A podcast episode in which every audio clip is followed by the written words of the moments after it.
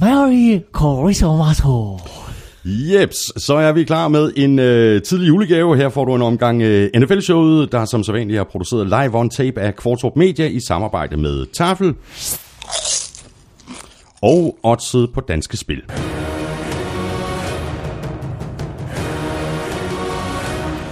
Men øh, selvom det er jul, så er der ikke de helt store overraskelser. Du ved med andre ord nøjagtigt, hvad du får, og det er en øh, gennemgang af alle kampene fra uge 15.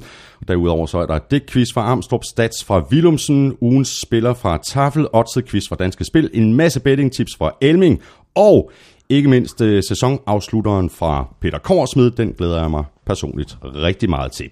Du kan abonnere og downloade lige der, hvor det passer dig, for eksempel i iTunes eller i en af de forskellige players til Android-telefoner, alternativt så kan du lytte i SoundCloud, på Stitcher, på gulklud.dk og selvfølgelig på nflshowet.dk. Tak for de seneste anmeldelser i iTunes, og tak til alle, der støtter os med et valgfrit beløb på tier.dk eller via det link, der ligger på nflshowet.dk. Jeg hedder Thomas Kvartrup, og over for mig sidder min gode medvært, Claus Elming. Claus Elming, øh, sten, papir, saks, 1, 2, 3, øh, nu. Øh, det er simpelthen et spørgsmål om, hvad det er for en fight song, vi lægger ud med. Så hvis du vinder, så hører vi Fort Niners, og hvis jeg vinder, så hører vi Packers. Det er fuldstændig... 1, 2, 3, nu, ikke? Jo. 1, 2, 3, nu! nu. Ah, det er godt! Nej.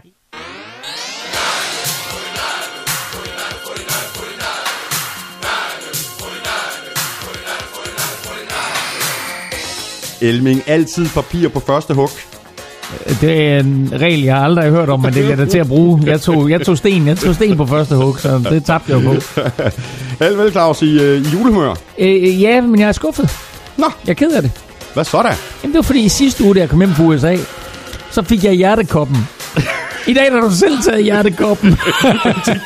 Hvad sker der? Men til gengæld, der har du fået en god kludkop. Jamen, det, jeg synes, det var mere naturligt, hvis du havde taget gul kludkoppen, og jeg havde fået hjertekoppen. Claus, dine, øh, dine Vikings, de ser forbasket stærke ud. Når de møder en modstander som Cincinnati Bengals, så ja. Men det var da ellers dem, der skulle vinde divisionen, var det ikke? Og Bengals, Ja. og på et tidspunkt skulle de, det skal de ikke længere. Og for den Anders, øh, tre kampe i træk. Fire ud af de seneste fem. Jeg tror, øh, man kan vist godt kalde det en tidlig julegave i Santa Clara fra Santa Claus, at øh, de fik øh, Jimmy Garoppolo med noget så banalt som et anden runde på. Anden runde, anden runde ja? Og apropos øh, jul, Claus, så skal vi have lidt øh, julestemning. Ja. Det har vi her. Ja. Fordi, øh, Claus Elming, øh, jeg har faktisk øh, to gaver til dig. To julegaver. Har du to julegaver til mig? To julegaver. Jeg kom med den. Øhm, jeg har en... Ja, det er den første. Den kommer her. Og den er ikke pakket ind andet den end... at ser der er tung en, den ud. Ja, det er den også. Oh. Hold da op. Jamen, øh, jeg kan huske, du gav mig noget tilsvarende sidste år. Det er simpelthen... Men i, i, i sidste år, der var det danske specialøl. Det er I år, rigtigt. I år, der er det simpelthen færøske specialøl. Færøer Bjør. Exactly.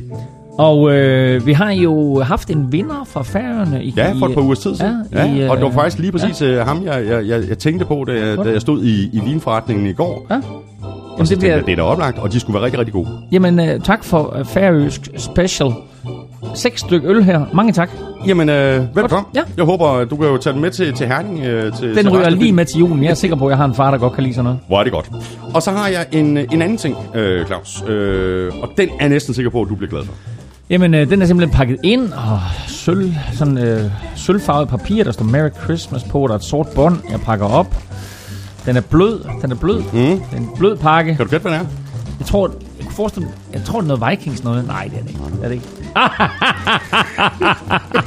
det er en af de bedste bløde pakker nogensinde. Det er simpelthen en pose tafel, chili cheese rings. Mange tak, Thomas Fald, Kortrup. faldt den ikke på et tør sted? Den faldt på tør sted. Og så har jeg en lille indrømmelse. Og det er, at jeg har en gave til dig. Jeg har to gaver til dig. Den ene der, du får lov til at vinde i Pix. Den anden, den anden gave. Den anden gave. Den har jeg glemt. Har du glemt den? Jeg har glemt. Nå, det hvor er det godt. Du får, du får en nytårsgave i stedet for. Hvor er det godt, Vi for vi, vi det. laver også showet i næste uge. Præcis.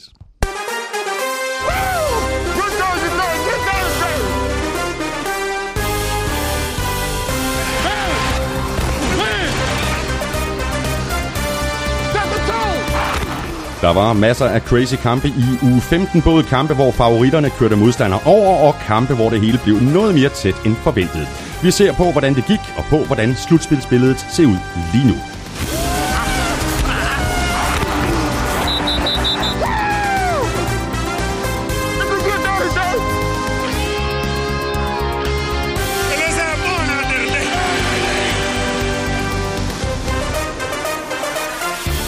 Rodgers fik en enkelt kamp for Packers efter sin skade, men er nu lukket ned for resten af sæsonen. Det er Jaguars ikke, de er i playoffs for første gang siden 2007, og selv Bortles ser stærk ud. Jeg hedder Thomas Kvartrup, og med mig har jeg Claus Elming.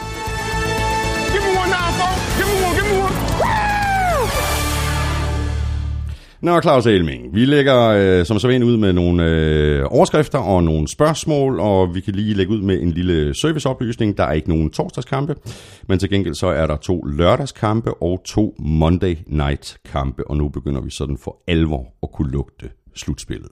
Ja, og hvad det er egentlig sjovt, jeg har slet ikke tænkt over, at der ikke var nogen torsdagskampe, men det er der ikke. Der er til gengæld to lørdagskampe. Exactly. Og blandt andet Minnesota Vikings, der spiller sent.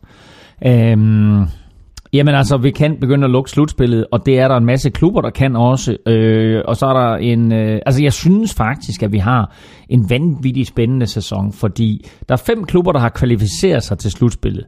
Men der er ingen sidninger på plads endnu, og der er syv pladser at spille om, og der er fire klubber i AFC, der kigger på udefra. Mm, mm. Øh, ikke alle har lige realistiske håb. Øh, og der er tre klubber i NFC, der kigger på udefra heller ikke alle har lige realistiske håb der, men øh, vi kan altså få en situation i NFC for eksempel, hvor Detroit Lions og Seattle Seahawks og Dallas Cowboys for den sags skyld, alle sammen ender 10 og 6, ja. og ikke kommer i slutspillet. Ja, det er fuldstændig crazy. Ja. Men der er også virkelig øh, kamp om pladserne, især i NFC. Skal vi lige løbe dem igennem?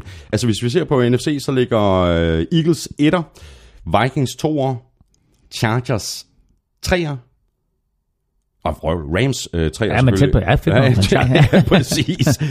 Uh, Saints 4, Panthers uh, 5 og uh, Falcons uh, 6, og så nævnte du lige uh, Detroit, Seattle og Dallas, der står yeah. og kigger på udefra. Og igen, altså det interessante i det her, det er jo, at de nederste tre, eller ikke de nederste tre, men de tre inden for slutspillet, som sidder på 4, 5 og 6 øjeblik, de er jo som, præcis som i sidste uge, alle sammen er fra NFC South. Og de kan altså i teorien alle sammen ende 11 og 5. Øh, og så er der altså tre hold udenfor med 10 og 6, der bliver sorte pære. Mm. Øh, super spændende, men altså Falcons mod Saints i weekenden er jo en af de kampe, som betyder rigtig, rigtig meget for både de to implicerede klubber, men også for de tre klubber, der er uden for slutspillet. Exactly.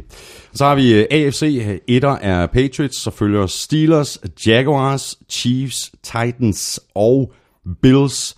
Og lige udenfor, der har vi Ravens og Chargers, der kom de, og så uh, Raiders og Dolphins. Og det er, som du også lige var inde på, Claus, det er ikke øh, alle de her hold, der har en lige stor chance for at for at lige at stjæle en plads til, til allersidst. Nej, altså Ravens øh, kunne godt gå hen og, og få en slutspilsplads. De har Colts og Bengals til sidst i, i, i deres to resterende kampe. Mm, det tager med at gøre. Øh, hvor Buffalo jo altså på søndag har Patriots. Ja. Øh, og det er bestemt ikke nemt.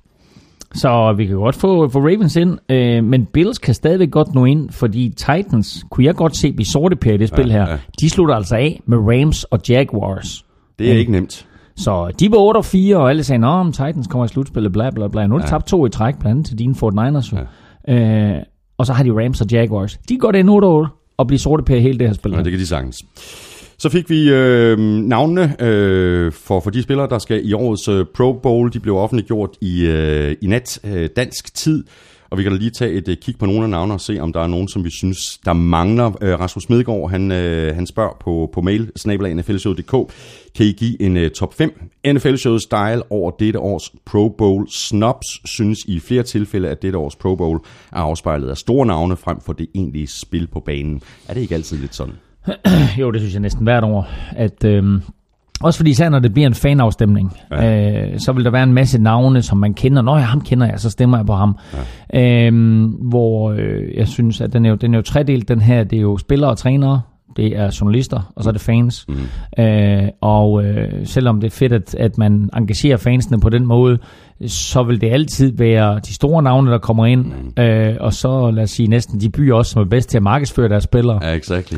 Øh, og så øh, den tredje måske også nogle af de byer, som har flere indbyggere simpelthen, end andre byer ja. øh, får nogle spillere Og så er der også en tendens til, at spillere, der spiller på hold, der ikke klarer sig så godt, har en tendens til at blive overset og simpelthen glemt. Og det, og det er der altså rigtig, rigtig mange, jeg synes, der er i år. Øhm, Øh, Jeg synes, øh, altså mange, altså, der er et hav af kendte navne, men når der så også er det, så vil der også være nogle navne, som, øh, som det man kalder snobs, altså de simpelthen bliver snydt for en Pro Bowl plads. Og jeg Du har, kan du, har, du har lagt en, en artikel på Google her til morgen, ikke? ikke med snobs, men med alle øh, de her spillere, både fra AFC og NFC. Okay, så man kan, få, man kan få det fulde overblik. Du får det fulde overblik. Alle 86 spillere er, er nævnt i den artikel. Øhm, og øh, jeg kan da starte med, med altså, spillere, der blev snydt. Hvis jeg bare skal kigge på min egen Minnesota Vikings, så vil jeg sige, altså Case Keenum kommer ikke i Pro Bowl. Han er blevet nævnt i sammenhæng med øh, altså MVP. Ja. Ikke? Altså, og når man bliver nævnt i sammenhæng med MVP, så er det en lille bitte smule underligt, at man ikke kommer i Pro Bowl. Men man kan sige, at altså, de tre, der er i, det er Carson Wentz, det er Russell Wilson, og det er Drew Brees. Så det er også et, et, et, et, et svært selskab at være op imod, ikke? Mm. Øh, men altså, Står han ikke i kø så til at komme med? Jeg går Jo, ikke ud fra, at øh, Carson Wentz han skal spille i, i Pro Bowl. det ved man ikke. Det kan da godt være, hvis han bliver helt klar. Nej, jamen altså, øh, Carson Wentz er faktisk starter i Pro Bowl. Det er klart, han kommer ikke til at starte, så det bliver de to andre, og så kan man så se, om, om øh, Case Keenum han får invitationen. Og en anden Minnesota Vikings-spiller, som jeg synes er blevet snydt, det er safety Harrison Smith, øh, som jeg i den grad synes er i spil til mm, Defensive Player of the Year. Det, Ja. ja. det bliver han ikke, men altså, øh, han er i hvert fald i spil til titlen. Øh, han er heller ikke øh, med øh, i, i Pro Bowl i år. Øh, andre spillere, som har gjort det godt, øh, en spiller, som har øh, advokeret meget for sig selv, blandt andet live midt under en kamp, Det er. Robbie Anderson Ja. Fra New York Jets, øh, kom ikke med. Som han, han har haft en fantastisk sæson. Ja, altså man kan sige, de, de receiver, der kommer ind i AFC-halvdelen, er selvfølgelig nogle vanvittigt dygtige receiver, og øh, man kan godt øh, altså, man kan godt argumentere for, at alle fire skal ind, Antonio Brown, DeAndre Hopkins, Keenan Allen, men så Bengals AJ Green, og er han inde på grund af sine præstationer, er han inde på grund af sit navn, eller er han inde på grund af, at man godt ved, at hvis man ikke dækker ham op sådan rimelig solidt, at så bliver man brændt. Jeg synes godt, Robbie Anderson kunne have været inde før AJ Jeg Green. er fuldstændig enig, fordi AJ Green har da ikke haft øh, en specielt god sæson. Nej, altså han ligger lige på under 1000 yards nu. Han er over 1000 yards for sæsonen, og han jeg tror, han har scoret 8 touchdowns eller noget i den retning. Ikke? Men altså sådan en, en AJ, AJ Green-sæson har han jo ikke haft. Nej. Øhm, så er der øh, altså, så er der spillere som, som Titans safety Kevin Byard, der har haft en, en kæmpe breakout season. Jeg tror, han har, hvad har han, 8 interceptions eller noget i den retning. En anden receiver, Marvin Jones fra Lions. Hvordan pokker er han ikke inde? Altså, hvis der er en mand, der har lavet spektakulære catches i år, så er det ham.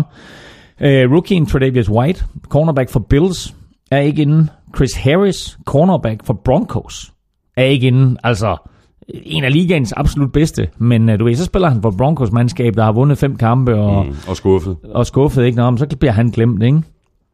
Joey Bosa fra Chargers er inde. Det er hans holdkammerat Melvin Ingram ikke. Hvis jeg skulle vælge en af de to, Ja. så ville jeg nok vælge Ingram. Ikke? Så det er sådan lidt mærkeligt, ikke? Når han er inde.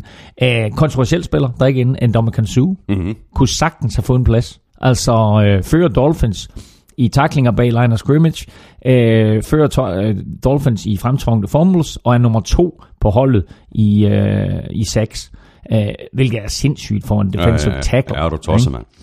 Øhm, så har vi en, øh, en Justin Tucker, kickeren fra Baltimore Ravens. Han er altså ikke inde. Øh, I stedet for, så er, er kickeren på, på AFC-holdet, det er, øh, nu skal jeg lige finde ham her, kickeren, det blev, nej, det blev Chris Boswell fra Steelers, hvilket selvfølgelig også er fair nok. Men altså, øh, tag Justin Tucker, han har brændt tre spark i år, øh, og det er måske grunden til, at han ikke kom ind. Men de tre spark, de er altså fra 62 58, og så selvfølgelig en, en pinlig sag fra 46, som han normalt ikke brænder. Men altså, det er de tre spark, han har brændt i år, ja. ikke? Øh, han kommer Men igen. når vi nu taler kickere, så kunne Robbie Gould fra Jamen, 49ers... der kan ham Gold, han hedder Gold. Ved du hvad, jeg hører simpelthen så mange, jeg hører så mange podcast, og, og selv der, der, Jamen, der, er der er fordi, to, der de- sidder og taler med hinanden fra 49ers, og den ene siger Gold, og den anden siger Gould. Han hedder Gold. Nu skal du bare, han hedder Gold, han har altid heddet Gold. Du skal bare Altså ligesom Gold. fi- Field Gold. Ligesom field goal. Han scorer mange field goal. Nej, altså prøv at høre. Good as gold. Det er så nemt at huske, ikke? Og, og du, I har fået guld på hænderne i form af Garoppolo, og I har fået guld på hænderne exactly. i form af gold. Så han kunne helt sikkert også godt være kommet ind. Øh, lille hurtig statistik, som jeg egentlig har tænkt mig at bringe op i forbindelse med Fort Niners kampen, men som jeg kan sige nu med Robbie Gold, det er, at han har sparket 15 field goals i de sidste tre kampe. Det er, det er ingen andre, der har gjort Det er flest nogensinde ja. af en kicker. Jeg havde den faktisk som en ekstra quiz til dig. Nå, okay. Nå, det var godt, du ikke tog det med. Jamen, uh, apropos uh, og, og, og få guld, så er der en, der har fået uh, guld på, uh, på fingeren. Uh, Morten Andersen, han fik sin Ring of Excellence ja. i uh, søndags i New Orleans i, i, i pausen mellem Saints og Buccaneers, så det er lidt svært at være andet end, uh, end stolt og glad på, på Mortens vegne. Det er det, og øh, der var jo der var flere danskere til stede derovre. Øh, Morten var der selvfølgelig selv. Så ved jeg, vi lavede en artikel også om det, og så videre, og fik en lille videohilsen fra Morten Andersen inde på Gud Klud. Øh, og øh, så var der også en dansker til stede blandt publikum, der tweetede, sagde Morten er ikke den eneste dansker her, så der var en, en dansker på plads øh, i New Orleans til øh, den her hyldest af Morten Andersen, hvor han i pausen øh, i kampen der mellem Saints og Jets kom ind og, øh, og blev hyldet, øh, gjort sammen med Willie Rofe, den øh, store offensive tackle, som jo øh, er, er øh, legende, har legendestatus også i New Orleans. Øh, og derudover, så var der to af mine meget gode bekendte øh, på plads, nemlig Jimmy Bøjgaard exactly. og fotograf Claus Frederiksen. Og de to er sammen med Morten Andersen i gang med at lave en dokumentar øh, omkring øh, hele Morten Andersens, jeg vil nærmest liv og karriere, ja. og det faktum, at han blev indlemmet i Hall of Fame, og nu altså også i, i Saints øh, Ring of Excellence. Lad os så bare lige runde, øh, Claus, et par øh, kontroversielle, eller i hvert fald stærkt omdiskuterede situationer fra sidste uge, øh, og det, der bliver diskuteret, er endnu en gang, hvad et catch er, og i virkeligheden også, hvad et øh, touchdown øh, er. Der var en øh, afgørende situation i Steelers Patriots med Jesse James, og i Panthers Packers med Geronimo Allison. Morten Wienholdt øh, spørger, øh, tænker I, øh, I nok i, i forvejen kommer til at bruge lidt tid på det sidste Steelers touchdown, der bliver kaldt tilbage. Mit spørgsmål er, er spillet ikke dødt i det sekund, bolden bryder mållinjen. Vi har da set masser af touchdowns, hvor spilleren lige får bolden ind over stregen, og så mister kontrollen over den. Hvad er forskellen her? Forskellen er, at det er en grebet bold, og i og med, at det er en grebet bold, så skal du først etablere dig selv som runner. Øh, det vil sige, at du går fra at være receiver til at være runner. Og i og med, at det her det ikke er et catch, før han bliver en runner, øh, så den her regel med mållinjen, øh, den er ikke i effekt.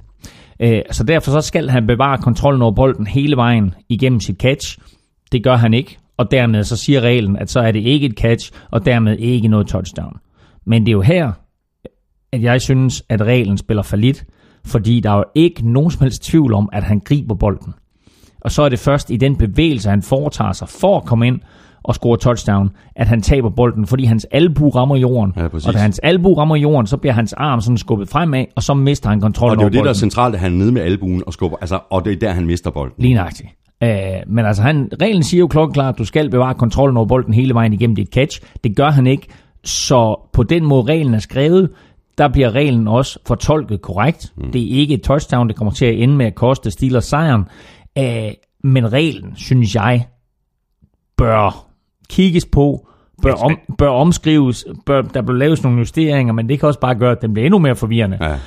Og altså, øh, jeg tror Eli Manning, og hvem var det mere, der var ude at sige, at de synes, Bill Belichick selvfølgelig, øh, var ude at sige, at de synes, at reglen er perfekt, som den er. Mm. Men Mike Tomlin, head coach for, New, øh, for New York Steelers, øh, for Pittsburgh Steelers, øh, som jo også sidder, lidt sjovt, som også sidder i NFL's øh, Competition Committee, altså den her øh, komité, som sidder og kigger på regel og regelændringer. Øh, han har sagt, jeg synes, at vi lige skal kigge på den regel øh, og se, hvordan den kan forbedres. Mm. Og må ikke de kommer til at, at, at kigge på det her i offseason, det, det, det tror jeg, de går. Så var der også en anden situation, det var situationen i Packers-kampen, hvor bolden bliver slået fri fra Geronimo Allison, og der var spørgsmålet, om han havde kontrol over bolden, og havde lavet et football move. Mm. Altså det med, at du, du griber bolden, og så begynder du at tage øh, mm. nogle skridt, og så bliver bolden slået fri. Havde han kontrol, eller havde han ikke kontrol? Det ved ikke. Hvad synes du? Jeg synes, det så ud, som om han havde kontrol. Ja, men det synes jeg også. Øh, men der, der bliver jo sammenlignet med alle mulige tidligere situationer, hvor, hvor man kan sige... Øh, at det er måske svært, jo, det altså, her med, altså det, det, det er svært at være helt fuldstændig konsistent i forhold til, altså også for dommerne, ikke? Jo, men det er også derfor, at reglen skal, skal, skal omskrives på en eller anden måde, fordi Jesse James' catch, den bold er grebet. Den er grebet. Og så er det reglen, der siger, at den ikke er grebet. Geronimo Allisons catch, den er grebet. Og så er det reglen, der siger, at den ikke er grebet. Altså, så nemt er det. Og, og det har vi haft flere situationer med. Øh, Vikings vandt, hvem var de spillet mod? Var det Rams? Nej, en, der, jo, måske var det mod Rams, hvor der bliver, hvor der bliver grebet en bold også i endzonen. Øh, og den er vel sagtens også grebet lidt tidligere på sæsonen, mm. og, og så bliver den slået fri. Der er situationer, hister her, hvor man bare tænker, jamen altså, den er jo grebet, men der er en anden regel, der siger, at den ikke er grebet. Jeg kan godt forstå, at man er nødt til at sætte en regel ind for at gøre det nemmere for dommerne at blive konsistente. Men samtidig så er der nogle, nogle situationer, hvor man siger, jamen altså, der benytter de også reglen til nærmest at gøre sig selv på den sikre side. Og Ja. Jeg ved godt, det virker mærkeligt, men altså, det er sådan en omvendt tankegang. Jamen, jeg, jeg forstår udmærket godt, hvad Ja. du mener, men spørgsmålet er også, altså, om, om, om de nogensinde kan skrive de her regler, så vi ikke kommer ud i de her situationer. Det tror jeg ikke, at de kan. Fordi det er lige præcis, altså det er ikke sådan noget, øh, det er ikke sådan noget, hvor, hvor man kan sætte øh, to streger under som et facit. Mm. Altså, i mange situationer, der skal man ind og vurdere. Mm. Men hvor, jeg vil sige det på en måde. Vi er store fortalere for, at det er muligt at se nogle plays igennem. Vi er store fortalere for, at der er et kamera langs mållinjen, der kan afgøre, hvor bolden er inde, hvor bolden ikke inde. Vi er store fortalere for, at man via et kamera kan sige, noget, noget han er for to fødder ind, og noget han ikke. Øh, Og samtidig så sviner vi almindelig fodbold til, hvorfor har de ikke målteknologi, mm, hvorfor har håndbold ikke målteknologi, etc. etc. Vil vi hellere have, at spillet på banen blev afgjort af dommerne, den måde de så det på, fordi det er så uendelig meget sværere at se det i real time, end det Ja, er så- at se det i uh, fuld HD, 4K i slow-mo, og sige, Nå, Fra, syv, fra syv forskellige fra vinkler. syv forskellige vinkler, Nå, okay, der var ikke grebet, eller Nå, han var jo ikke inde, eller... Nej, er de blinde eller hvad? Præcis. Altså, så spørgsmålet er, om man skulle sige, er teknologien blevet så meget for god, at vi simpelthen skulle sige, nej, nu dropper vi alt det der. Og så lader vi de syv mænd på banen bestemme og sige, det er jeres dom, der er tællende. Ja, og det er sådan lidt modsat den retning, som man går i lige i øjeblikket. Men faktum er jo, at øh, nu, nu er der selvfølgelig de her kontroversielle kald, øh, og, og det vil der være i løbet af en NFL-sæson øh, hvert eneste år. Men de er eddermame dygtige, de her dommer. Og de er helt vildt dygtige. Altså, en, den, den ting, jeg synes, der imponerer mig allermest ved hver evig eneste kamp, jeg ser med dommeren, det er, hvor gode de er til at ramme spottet. Mm. Altså, det, hvis de ser en receiver gribe bolden, og han så bliver taklet 4 yards bagud, de ved præcis, hvor han greb bolden, og de ved næsten altid, med, altså 99% af gangene, der rammer de rigtigt, hvor langt kom en running back frem med bolden. Mm-hmm. Det er så imponerende. Og så er det klart, du ved, så har vi noget videogenkendelse, som, eller noget, noget videogennemgang, der så kan sige, okay, jamen, altså, han var faktisk nede kort før det spot, eller kort før første dagmarkeringen. Og nu leger jeg bare djævelens advokat for, fordi selvfølgelig synes jeg, det er fedt. Men det skaber bare nogle komplikationer, at vi er i stand til at se alle de her ting igennem igen og igen og igen og igen. Anders øh, Brasholdt øh, skriver, jeg mener, at i den øh, forgangne uge diskuterede et play, hvor en forsvarsspiller så uheldig ud i en situation ved sidelinjen, hvor han undlod at lave en oplagt takling på Le'Veon Bell, måske af frygt for et øh, kald for unnecessary roughness i tilfælde af, at øh, Bell var trådt ud af banen. Bell endte i stedet med at score touchdown. I box Falcons 3-40 minutter inde i andet kvartal opstår en lignende situation, hvor Ricardo Allen øh, vælger at øh, takle box running back Smith ved sidelinjen, og efterfølgende bliver kaldt for unnecessary roughness, men helt ærligt, hvilken anden mulighed har Allen end at lave taklingen? Mit spørgsmål er, med alle disse sirlige regler for, hvad der er et catch og hvad der ikke er, som selv spillerne har svært ved at forstå, burde der så ikke være plads inden for rammen af regler til, at man overvejer en raffinering af, hvornår der kan kaldes unnecessary roughness, når en runner helt tæt på sidelinjen bliver taklet på grænsen til at være inde eller ude af banen. De nuværende regler giver jo en unødvendig fordel til angrebsspilleren. Et vil jeg sige, hvis alle spørgsmål lige er så lange, så er det klart, at det bliver tre timer. øh, to vil jeg sige, Det var fordi, det var så, det var så velskrevet, det her spørgsmål. det var, et Så jeg- dejligt, det var et dejligt velskrevet spørgsmål. Hvad hedder ham, der stillede det? Det glemte jeg. fordi- Anders Brasholdt. Okay, men det var fordi, det var en halv time siden, du sagde det øhm, Anders, jeg så situationen, og jeg kan godt forstå øh, din holdning. Øhm, han, øh, Falcon-spilleren takler Buccaneers-spilleren øh, tæt på sidelinjen, men taklingen fortsætter ud over sidelinjen, og det er det, dommerne de smider fladet for. Og jeg er helt med på, at hvis han prøver at stoppe op og sige, okay, nu skubber jeg dig ud her, og Buccaneers-spilleren så fortsætter ned ad sidelinjen, så står man og kigger lidt på Ricardo Allen og siger, hvorfor taklede du mig ikke? Og nu her, der laver Ricardo Allen taklingen, og jeg synes jo faktisk, at, at Anders har lidt ret, fordi Ricardo Allen star- starter sin takling på banen, den slutter så to eller tre meter ude over sidelinjen, mm-hmm. og dermed så kommer den her straf. Jeg vil sige, der var en anden situation faktisk med Ricardo Allen i den her kamp, som jeg vil bringe op, og som Ricardo Allen selv har bragt op på Twitter. Og det er, jeg mener, det er tight end Cameron Braid, som bolden bliver kastet til, og Ricardo Allen kommer med fuld tryk inden fra midten af banen, og øh, rammer Cameron Braid med skulderen, øh, og øh, hvor påstå, at øh, det sigtekorn, han har haft, det har været tallene. Så med skulderen, der går han efter tallene, men Cameron Braid sænker hovedet, og hovedet løber, eller rammer direkte ned i skulderbeskytteren på Ricardo Allen, og så er der 15 yards straf, mm. øh, og øh, Cameron Braid bliver faktisk mere eller mindre nok outet på det her spil, eller ikke helt nok outet, men han var i hvert fald ud på sidelinjen, og kom først tilbage senere i kampen. Men der skriver Ricardo Allen, prøv at høre, jeg kan ikke gøre andet, end jeg gør der. Jeg er 5'9, ikke? det svarer altså til 1,76. Jeg er 5'9, øh, og, prøver at ramme en spiller, som er små 2 meter, og så ender jeg med at ramme ham i ansigtet. Jeg kan ikke gøre andet i den der situation. Og jeg har, øh, så skriver han faktisk, jeg føler med alle jer forsvarsspillere, som er, er højere end 1, 1 eller 1,80, ikke? fordi I, I har det svært. Ja, øhm, Og det er igen den her situation med, at ja, han får straffen, men det der, det går så stærkt. NFL-spiller løber så stærkt, situationerne går så stærkt, Cameron Braid er oppe, øh, fuld oprejst, og så læner han sig ned. Det når Ricardo Allen der selvfølgelig ikke at reagere på. Det er ikke engang sikkert, at han ser det. Nej. Ikke? Altså han kommer ind, og helt teknisk korrekt rammer han med skulderbeskytteren. Hvor kigger han hen? Jamen der kigger han da ikke på, om Cameron Braid han lige kommer ned eller ej. Der går han da udelukkende efter at lave det hit, og lave Ja, det hit så hårdt. Så, så det er jo der også, at, at der er en udfordring i, at man gerne vil beskytte spillerne, og jeg forstår det godt. Øh, selvfølgelig er det vigtigt, at man har de regler, men man skal også bare lægge mærke til, at det her spil, det er brutalt, og det går hurtigt, mm. øh, og det er så meget nemmere igen med hensyn til langsom gengivelse, Præcis. og vurdere en situation efterfølgende og så sige, ej, en svinestreg. Ej, det var det altså ikke. Nej. Og vi bliver lidt ved øh, det med regler, som måske er lidt svære at forstå. Øh, Hamza Michel Seidler skriver, jeg sidder og ser Panthers mod Packers og undrer mig over regler omkring straf, når der kastes en gul klud. Hvorfor er der nogle spil, hvor en straf indebærer, at spillet bliver kaldt tilbage, og andre, hvor yardstraffen bliver lagt til næste spil? Et eksempel er, hvor Rodgers kaster interception nummer to, men på samme spil laver en øh, Panthers-spiller et ulovligt hit på Davante Adams. Her bliver Panthers tildelt 15 yards straf til næste spil, men interception får lov til at stå. Mm. Måske Claus kan udspecificere reglerne lidt for os, NFL-showet podcast Rookies. Altså, generelt set kan man sige, at hvis øh, det er en fordel for angrebet at få lagt straffen oveni, så gør man det. Det vil sige, øh, er der en øh, defensiv holding øh, på et løb for eksempel, eller efter bold er grebet, så får man faktisk de der 5 yards oveni.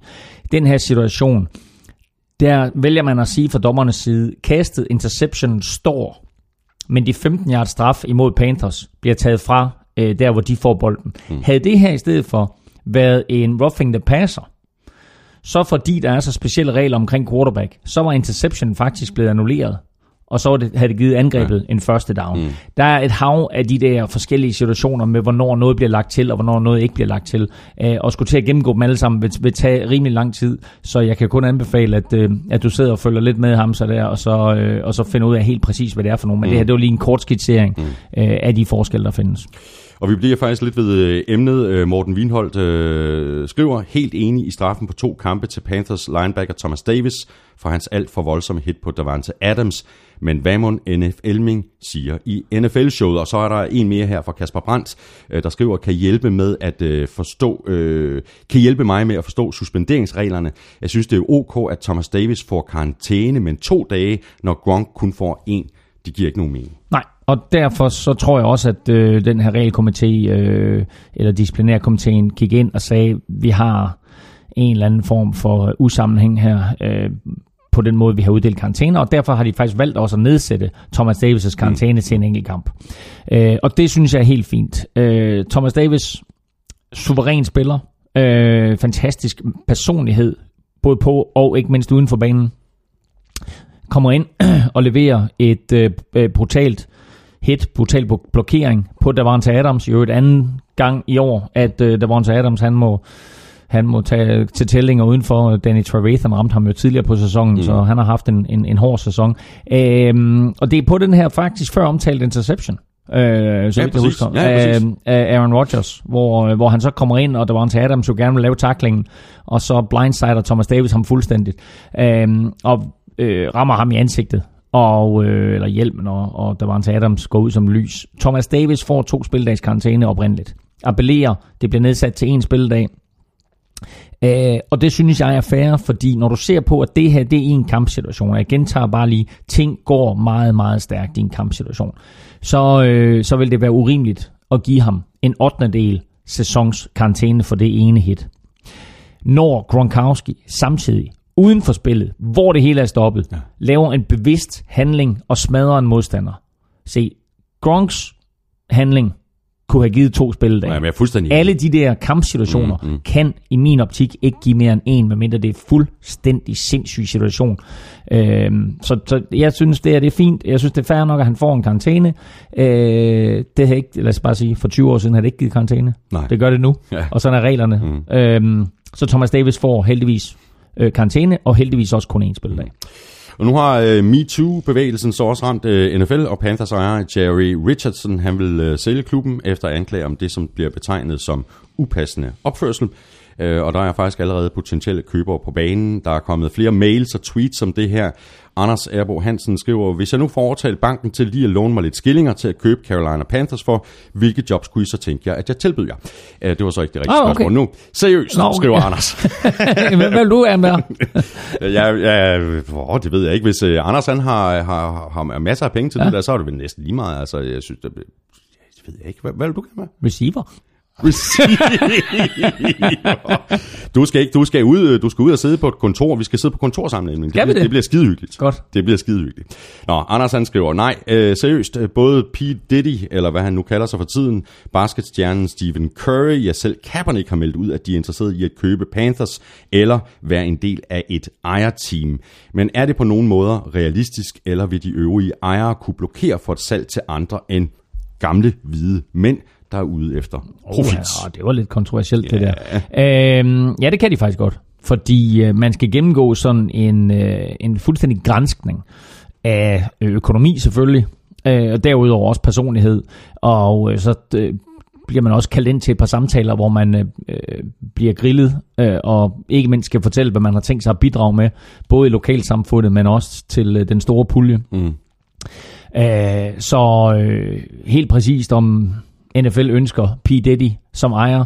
Øh, det ved jeg ikke, men man kan jo lige sige, at i Miami i en årrække, jeg tror ikke, at de er medejer længere, men øh, der var Gwen Stefani jo medejer, mm, og, mm, eller ikke Gwen Stefani, hvad hedder mm. hun? Øh, hende, øh, jo, nå, det er ikke rigtigt. Men, nej, det var ikke Gwen Stefani, det var hende den anden, hende der...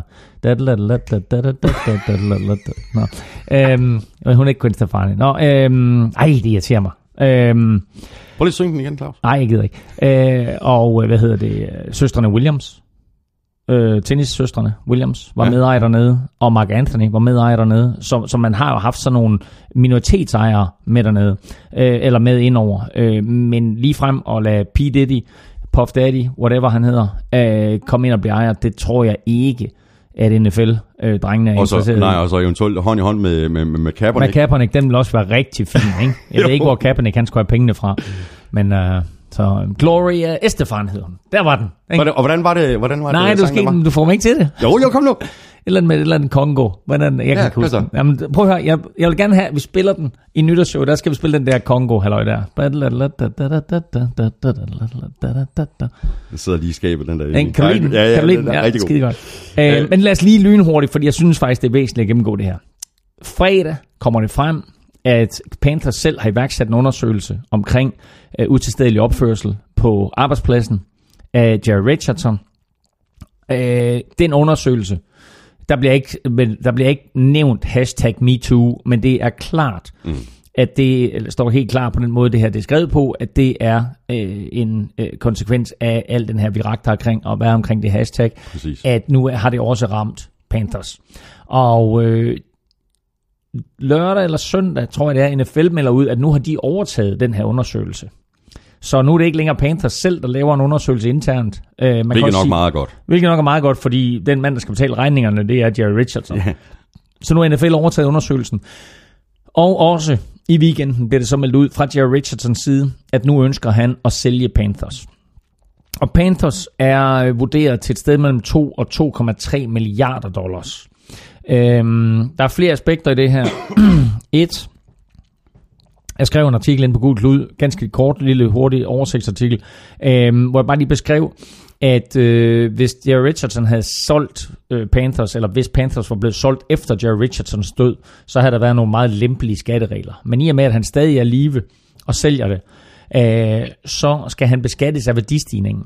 Og i og med, at han gav lige omkring 220 millioner, eller han lagde selv 206 millioner dollars i puljen, men samlet set kostede Panthers 220 millioner dollars tilbage i 95, øh, og de står af 2,3 milliarder dollars hver nu, så er det en værdistigning på 2 milliarder dollars eller deromkring. Mm-hmm. Øh, det skal han beskattes 25 procent af. Det er 500 millioner dollars. Mm. Det svarer til 3,1-2 milliarder kroner. Øh, det er vel meget godt. Altså, ja. det er da meget fint. Nu er jeg ikke helt, der, der går lidt i statskassen, og så går der lidt i, i Carolinas kasse der. Også en chat. Det er en chat. Ja. Øh, og så var der lige et spørgsmål omkring, er der noget med, om man kan forestille sig, at de flyttede? Eller ja, det er Kirsten Petersen, der er ja. en øh, meget bekymret Panthers-fan. Hun skriver, er der en reel risiko for, at Panthers bliver overtaget af en ny ejer, som ønsker at flytte hold til en anden by? Øh, det er der selvfølgelig. Øh, det kunne man sagtens forestille sig, men det der er sket med Carolina Panthers i modsætning til nogle af de andre nye klubber, det er, at Carolina Panthers har fået utrolig godt fat i lokalsamfundet og byen Charlotte i North Carolina, som øh, måske var sådan lidt en, en søvndysende sydstatsby før. Øh, det er en fantastisk by med masser af leben, et, et, et downtown-område, som er spritnyt og lækkert og flot, og der er en øh, øh, O's årsø altså, af, af, af penge, og øh, der er, er rigtig, rigtig mange virksomheder, som har lagt kontorer der mm. og så videre. Så jeg tror, øh, at Carolina Panthers er blevet så integreret en del af The Carolinas South og North Carolina, at selvfølgelig bliver de hængende. Øh, og øh, skulle der komme bud udefra, så ved jeg faktisk allerede nu, at øh, M&T, eller hvad hedder det, Bank of America, som er storsponsor for klubben, øh, er i gang med at prøve at se, om man kan sammensætte en mm. investorgruppe. Mm af kunder inden for den her bank, som så kunne overtage. Så det, det tror jeg, det er det mest naturlige, det er, at der kommer en eller anden form for lokal øh, mm. samarbejde omkring at beholde Carolina Panthers ja. i Charlotte. Mm. Så altså Jerry Richardson øh, på vej ud, øh, og der er også en anden øh, profil, der er på vej øh, til at trække sig tilbage, i hvert fald som head coach. Det er Marvin Lewis fra, fra Bengals. Øh, det har han meldt ud i, i, i den her uge. Øh, og jeg synes, det er forholdsvis åbenlyst at gennemskue, at øh, manden er blevet prikket på skulderen og har sagt, ved du hvad, øh, kammerat, øh, tak for nu. Og så har han så selv fået muligheden for at, at, at træde frem og sige, at jeg, jeg, jeg, jeg trækker mig tilbage. Jamen se, du der, du, jeg, jeg er bare fodboldmand, ikke? Du laver sådan en politisk podcast. Du ved, hvordan det der store spil, det foregår på de interne linjer, ikke? Har, Ej, har, du, har du talt med Henrik? Hvad nej, siger han? Ja, hvad siger din fætter? jeg, jeg hvad det hedder, undlader at tale alt for meget fodbold med min fætter. uh, men er det ikke forholdsvis uh, åbenlyst, fordi hvis det, var hans, uh, hvis det var hans egen beslutning, og der ikke var ballade internt, jamen så er det da et mærkeligt tidspunkt at melde det ud på, og så skabe ballade tre, med, med, med, med en to-tre kampe tilbage af sæsonen. Altså.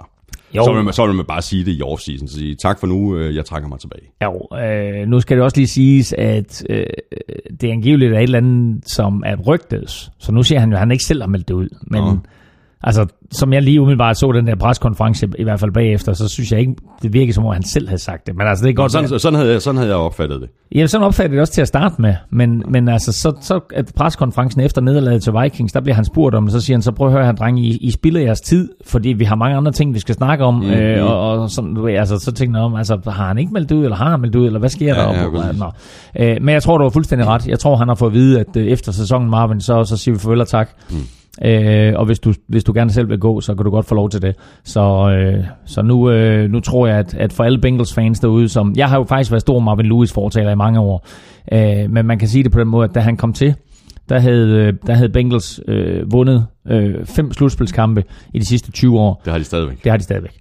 Øh, så det, han har ikke formået i de her er det 15 år nu, han har siddet som ja, head coach. Ja, øh, der har han ikke formået at vinde en eneste slutspilskamp, og det er skuffende taget i betragtning af, at han har haft nogle øh, meget, meget talentfulde trupper, ja.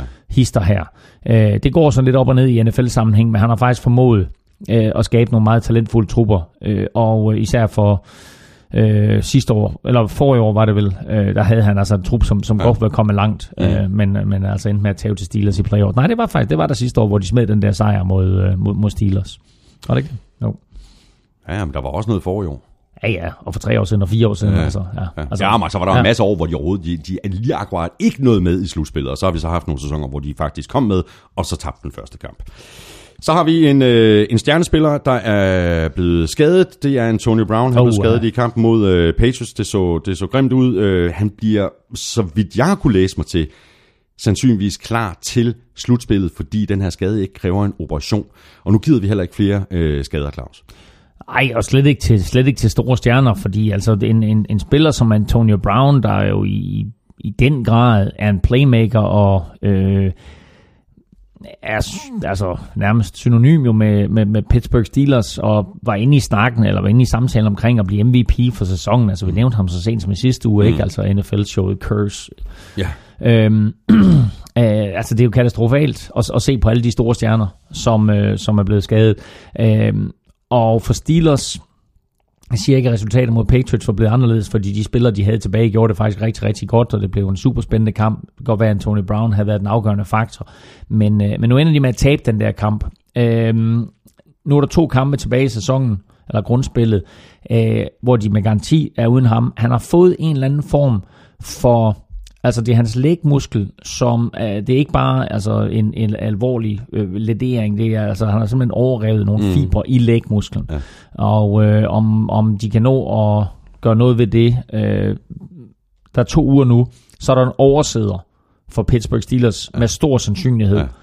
Ja. Øh, og så har de så deres første playoff-kamp, og det vil sige, at der er faktisk fire uger til at, at hele. Ja. Og altså, lad os håbe, det er nok, men det er jo ikke ligefrem en skade, som man siger, okay, altså, du ved, du ved ikke, om den ikke bryder op igen. Øh, men altså, de håber på, at han er klar til om fire uger i hvert fald. Ja, det krydser vi alle sammen fingre for, fordi øh, Steelers er bare bedre med Antonio Brown Ja, på ja, banen, og og- vi skal have de her stjernespillere på, på banen i, i særdeleshed i slutspillet. Ja, og jeg vil bare lige sige, altså, det, øh, altså Steelers har et forholdsvis nemt program på papiret. Mm, mm. De har Texans og Browns tilbage. Øh, og øh, vinder de de to, så er de sikret øh, en oversider i første runde af slutspillet. Men taber de en af dem, og Jaguars vinder deres to sidste, mm. så er Steelers pludselig tredje seed. Øh, så altså, de skal ud og vinde de der to sidste, uden Antonio Brown. Så har vi et par spørgsmål omkring øh, Aaron Rodgers. Øh, Christian Norbæk øh, skriver, kom Aaron Rodgers for tidligt tilbage i et panisk Packers move, eller var det bare en svær udekamp?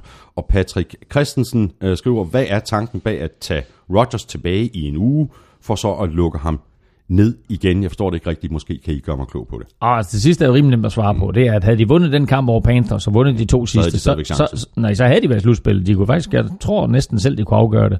Øhm, er de, var de gået 10 og 6? Jeg er lige at sige, så var det, så, fordi så har de slået Panthers, og så vil Panthers også ende 10 og 6, så havde de i hvert fald øh, tiebreakeren over for dem, ikke? Øh, Men i det, at de tabte den her kamp, og jeg mener, at det var Falcons, der samtidig vandt, ja. så var der, så var der lukket og slukket Præcis. for, for, for så, det her håb. ja, ikke? så var der lukket og slukket. Ja. Ikke?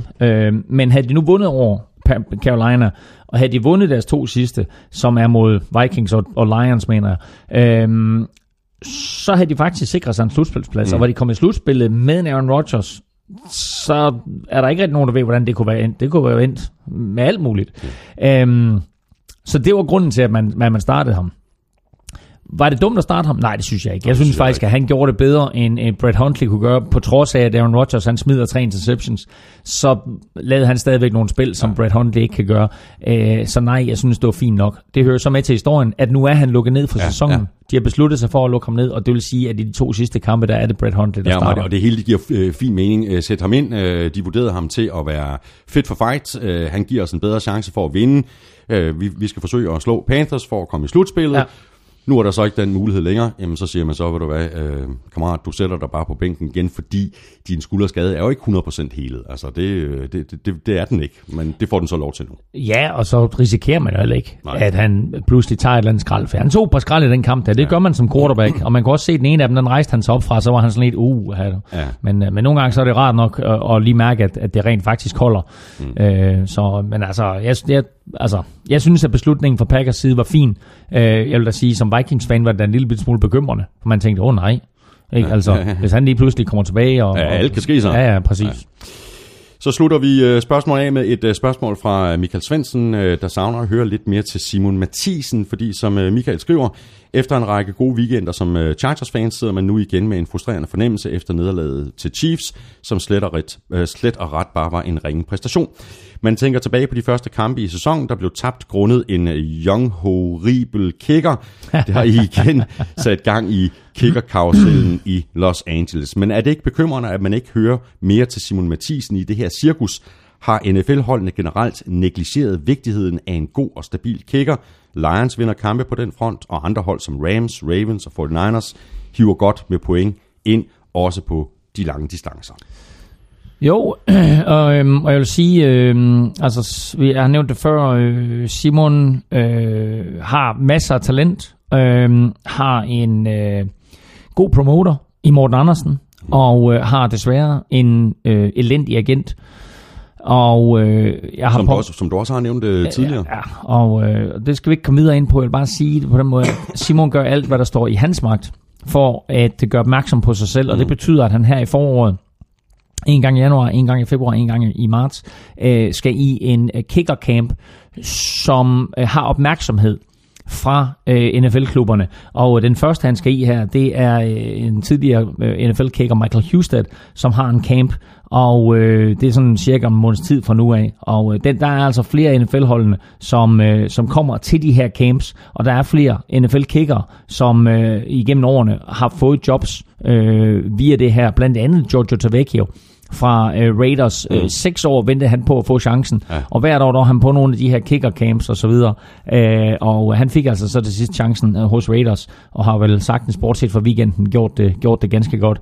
Øh, en anden, øh, altså der, der er flere andre, som har været igennem de her camps. Så det er måden for, for, for Simon øh, at gøre opmærksom på sig selv, og så kan vi håbe på, at der er nogen, eller et øh, hold, som på et eller andet tidspunkt giver ham chancen. Ja. Eller han bliver en del af det her, jeg har nævnt det før, det her omrejsende cirkus af en 4-5-6 kicker, som når der er behov for en kicker, så siger et hold, godt, vi skal have en tryout for kicker, bum, så rejser de her 5-6 kicker ind, og så mm. signer de en, og nå, du ved, så rejser de, de 4-5, der nu er tilbage, så rejser de videre til den næste klub, og så videre, og så ryger de der kicker sådan lidt rundt i systemet, øh, og nu har Chargers så fyret endnu en ja. øh, i, i Travis Coons, og så hævet Nick Rose ind, som kom i overskud i Redskins var det ikke der, fordi de hævde Dustin Hopkins tilbage, og så videre, ikke du ved. Så lad os bare håbe, at Simon han kan komme ind i hele det der system, ja, sådan så han er mellem, lad os sige, de der Altså, der er, vel, der er vel 10 klubber, som har deres kickerposition på plads. Lad os, lad os bare sige 20. Lad os sige 20, ikke? Så er der 12 hold, der ikke har. Og derudover, så er der 10 kicker, som sådan er med i det der cirkus. Så sådan, der er sådan 22 kicker, som sådan flyver lidt rundt over det hele. Og lad os bare håbe, at Simon kan komme ind i det der og blive en del af det, for så er der en chance for, at han får et job et eller andet sted. Så får vi dansker nummer to. Præcis. Nu skal vi øh, have øh, sæsonens øh, sidste indspark fra Peter Kors møde, øh, der langt de fleste øh, fantasy-ligaer jo har øh, finale her i spil uge 16. Og øh, kigger man tilbage på den her sæson, så er det faktisk lykkedes øh, med at øh, ramme nogle øh, solide pickups som øh, Nelson Aguilar, Kenyon Drake og Jamal Williams. Og så er der selvfølgelig alle de kæmpe store succeser, som jeg nævner i flæng. Kenny Golladay, Rashad Higgins, Elijah Maguire og Steven Anderson. Hvordan øh, synes du egentlig selv, det er gået, Peter? Jo, tak. Thomas. Øh, jeg synes, det har været en helt forrygende sæson, og det fejrer naturligvis ved at stå på øh, karaokebaren Kruset i Holstebro. Og det handler selvfølgelig udelukkende om lidt øh, almindelig adspredelse ovenpå en lang fantasy-sæson, og slet, slet ikke om øh, en desperationshandling ovenpå skuffende nederlag i de første runder af slutspillet for alle mine hold. Men apropos selvpineri og tvivlsomme beslutninger, så er det da bemærkelsesværdigt, hvordan øh, finanslovsforhandlingerne trækker ud. Og nu bliver jeg simpelthen nødt til at afbryde, fordi det er min sang, der går på.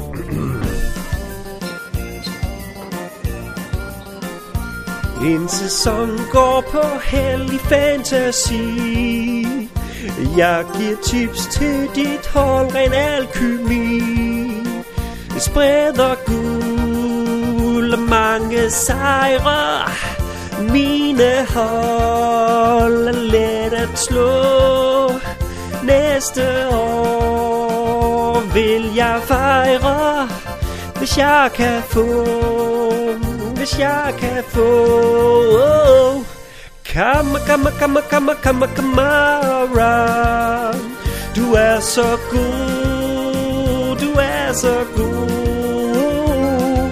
At vinde vil være let, så jeg snupper jo dig i top 10 Og Todd Gurley Ja, Todd Gurley Stjernerne hed en gang af 10 all day Mojo Chick Barber for bare okay.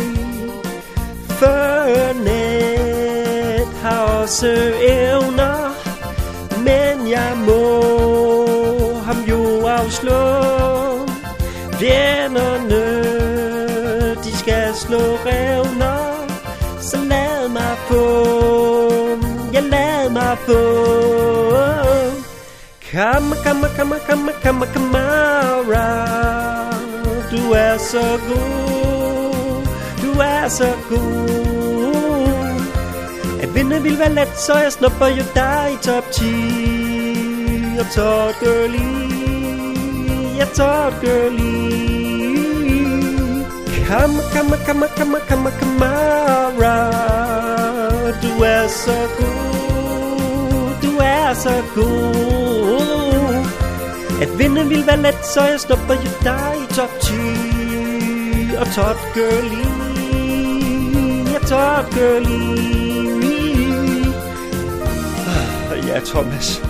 Jeg er allerede draft klar til næste års fantasy-sæson Og finalerne i år, de rager mig ikke det mindste så er det skal spille. I må selv sørge for at få hævet Keelan Cole eller Nick Foles eller et eller andet ind på jeres hold. Og så står min Twitter-profil ellers åben, når I endnu en gang skal takke mig for endnu et fantasy-trofæ. For jeg er jo Peter Korsmed, Danmarks bedste og eneste fantasy-korrespondent. Tak for i år, Kåresmed. Og, tak, og det er endnu en ørehænger. Kommer, kommer, kommer, kommer. Det er fantastisk. Det, altså, jeg, jeg er meget imponeret over, at, øh, at øh, altså, hans, hans evner som sangskriver, hans øh, villighed til at indrømme, at det ikke er gået helt så godt for ham, som måske for så mange andre, der har lyttet til hans råd. Og så vil jeg bare slutte af med at sige, at det er det sidste, vi taler om fantasy i år. Nå, Fordi jeg var i tre semifinaler, og jeg tabte dem alle tre. ja, sådan kan det gå. Ja. Sådan kan det gå. Tak for i år, øh, Kåresmed. Øh, Rigtig glædelig jul, og til alle, øh, der gerne vil følge Kåresmed på Twitter, så kan man gøre det på snabelag Kåresmed. Vi skal have quizzen! Åh, Det er tid til quiz, quiz, quiz, quiz, quiz. Elming. Det blev jul, Det er, og det dermed er så får du en vanvittig svær quiz. fedt. Sådan. Ej, det, der er fire point at hente. Ej, hvor du fedtet. Der er syv point i, i Armstrongs øh, Er det det? Ja. Nå, nå, okay. Men du, du nøjes med fire point her. Øh, til gengæld så er det, jeg vil kalde det en legendary quiz. Øh, LeSean McCoy for Buffalo Bills kom øh, over 10.000 rushing yards i weekenden. Ja. Øh, det er der 30 spillere, der har gjort. Der er 29 point. her. Nej, pis. øh, men han var faktisk femte hurtigst, hvis du kigger på antallet af carries, han har brugt. Han skulle kun bruge 2.145 løb til at gøre det. Hvor mange... Nå, okay, det er også Det er også det er lige meget. Han, han brugte 2.145 løb til at gøre det. Ja. Fire spillere har gjort det på færre carries, end han har. Hvem? Can't do it.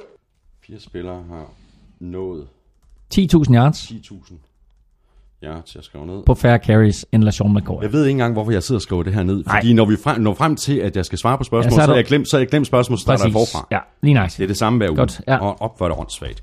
Nå, men ved du hvad, du skal jo ikke øh, snydes. Øh, Du får her øh, digtquizzen fra øh, vores egen øh, digtpusher, Søren Armstrong, som i øvrigt kan følges på Twitter på snabelag Doc Armstrong. Det kommer her. May the fourth down be with you. NFL's Star Wars med Brady, Big Ben og Juju. Mens Jesse James strakte, nægtede dommerne sagte, NFL tabte, seerne gabte, Steelers fans fortabte. Han vandt igen, ham Jimmy Garoppolo 3-0, og Aaron Rodgers lignede C3PO. 60 kampe tog det Derek Carr at kaste 110 D. Syv andre har gjort det hurtigere. Hvem er det? Altså, hvilke syv quarterbacks har nået 100 kaste touchdowns hurtigere end Derek Carr siden 1970? Det er faktisk sådan lidt i samme boldgade som øh, dit spørgsmål til mig. Ja, det er det. Jeg er bare overrasket over, at der er så mange. Ja. Okay, nå. Øh, det ved jeg ikke. Altså, det, det er uretfærdigt, det der. Den kan du godt slet igen.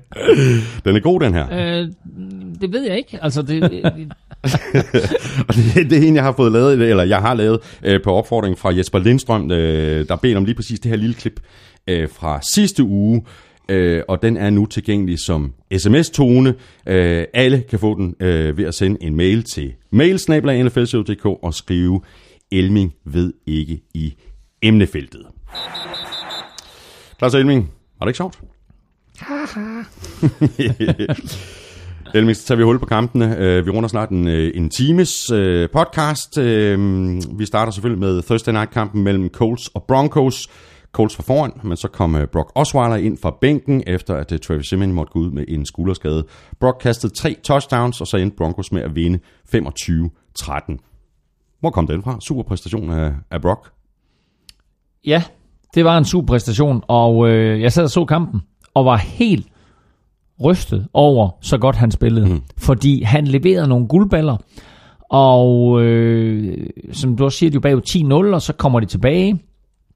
Og øh, øh, altså i anden halvleg, der er de totalt dominerende, både på angrebet og forsvaret, vinder anden halvleg 18-3, øh, ikke mindst på baggrund af, af Brock Osweiler, som bare igen og igen øh, fandt både Demarius Thomas og Emmanuel Sanders, og hvem han ellers kastede til, øh, og så løb han jo også et touchdown ind.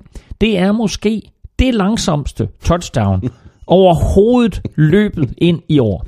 Det var fra 18 yards, eller det vil sige, bolden blev snappet på 18 yard linjen. Så trak han tilbage for at kaste, og var vel sagtens 25 yards fra mållinjen, da han så beslutter sig for at løbe bolden ind. Øh, Coles ligger i mand til mand, og det vil sige, at øh, alle spillerne, alle forsvarsspillerne, de har ryggen til, til Brock Osweiler, de ser ham ikke, før det er for sent, og det må sige at være vildt nok, for det har nok taget ham et sted mellem 30 og 40 sekunder at komme ind. Det gik så langsomt, men han kommer ind, og han får scoret. Og det vilde ved det touchdown, det er, at det er det fjerde længste touchdown, en quarterback har løbet ind i år. Er det rigtigt? Nå, okay, i år. Ja, ja. Okay. Ja, ja, 18 Ja, år. Ja, ja, ja, ja. ja. Der har været masser Ja. igennem Ja, okay. Men i år ikke. Det fjerde længste touchdown, en quarterback har løbet ind i år. Brock Osweiler, og det gik ufattelig langsomt. Ja. Han var god, og jeg skrev til det umiddelbart efter kampen. Brock Osweiler af alle skal nomineres til ugens spiller. Ja, det, det endte vi så han, med ikke at han, han blev så overhalet i løbet af ugen af af andre fabelagtige præstationer. Jeg vil sige, at den her uge her med hensyn til nomineringer til ugens spiller, hold op, hvor var der mange, der var i spil. Ikke? Helt vildt. Øh, men Brock Osweiler åbnede ugen på fornemmeste vis og spillede vel sagtens sin bedste kamp nogensinde som professionel, inklusiv de der 4-5 kampe, han havde som afløser for Peyton Manning øh, det år, de vandt Super Bowl. Det her, det var en virkelig, virkelig flot præstation. Ja. Ja. Og en præstation, som meget, meget vel kan have gjort, at Brock Osweiler, han enten fortsætter karrieren i Denver, eller at han får chancen et andet sted til næste år til en stor penge. Nu må vi jo ændre og se. Uh, han har altså ligesom været ind og ud af den uh, dør et, uh, Et par gange. Et, et par gange. Men, men jeg synes bare, men jeg synes bare det, her, det, jeg synes det her, det gav forventninger Ja. omkring øh, en eller anden form for, øh, Ja. for bedre spil fra hans side, end vi har set før.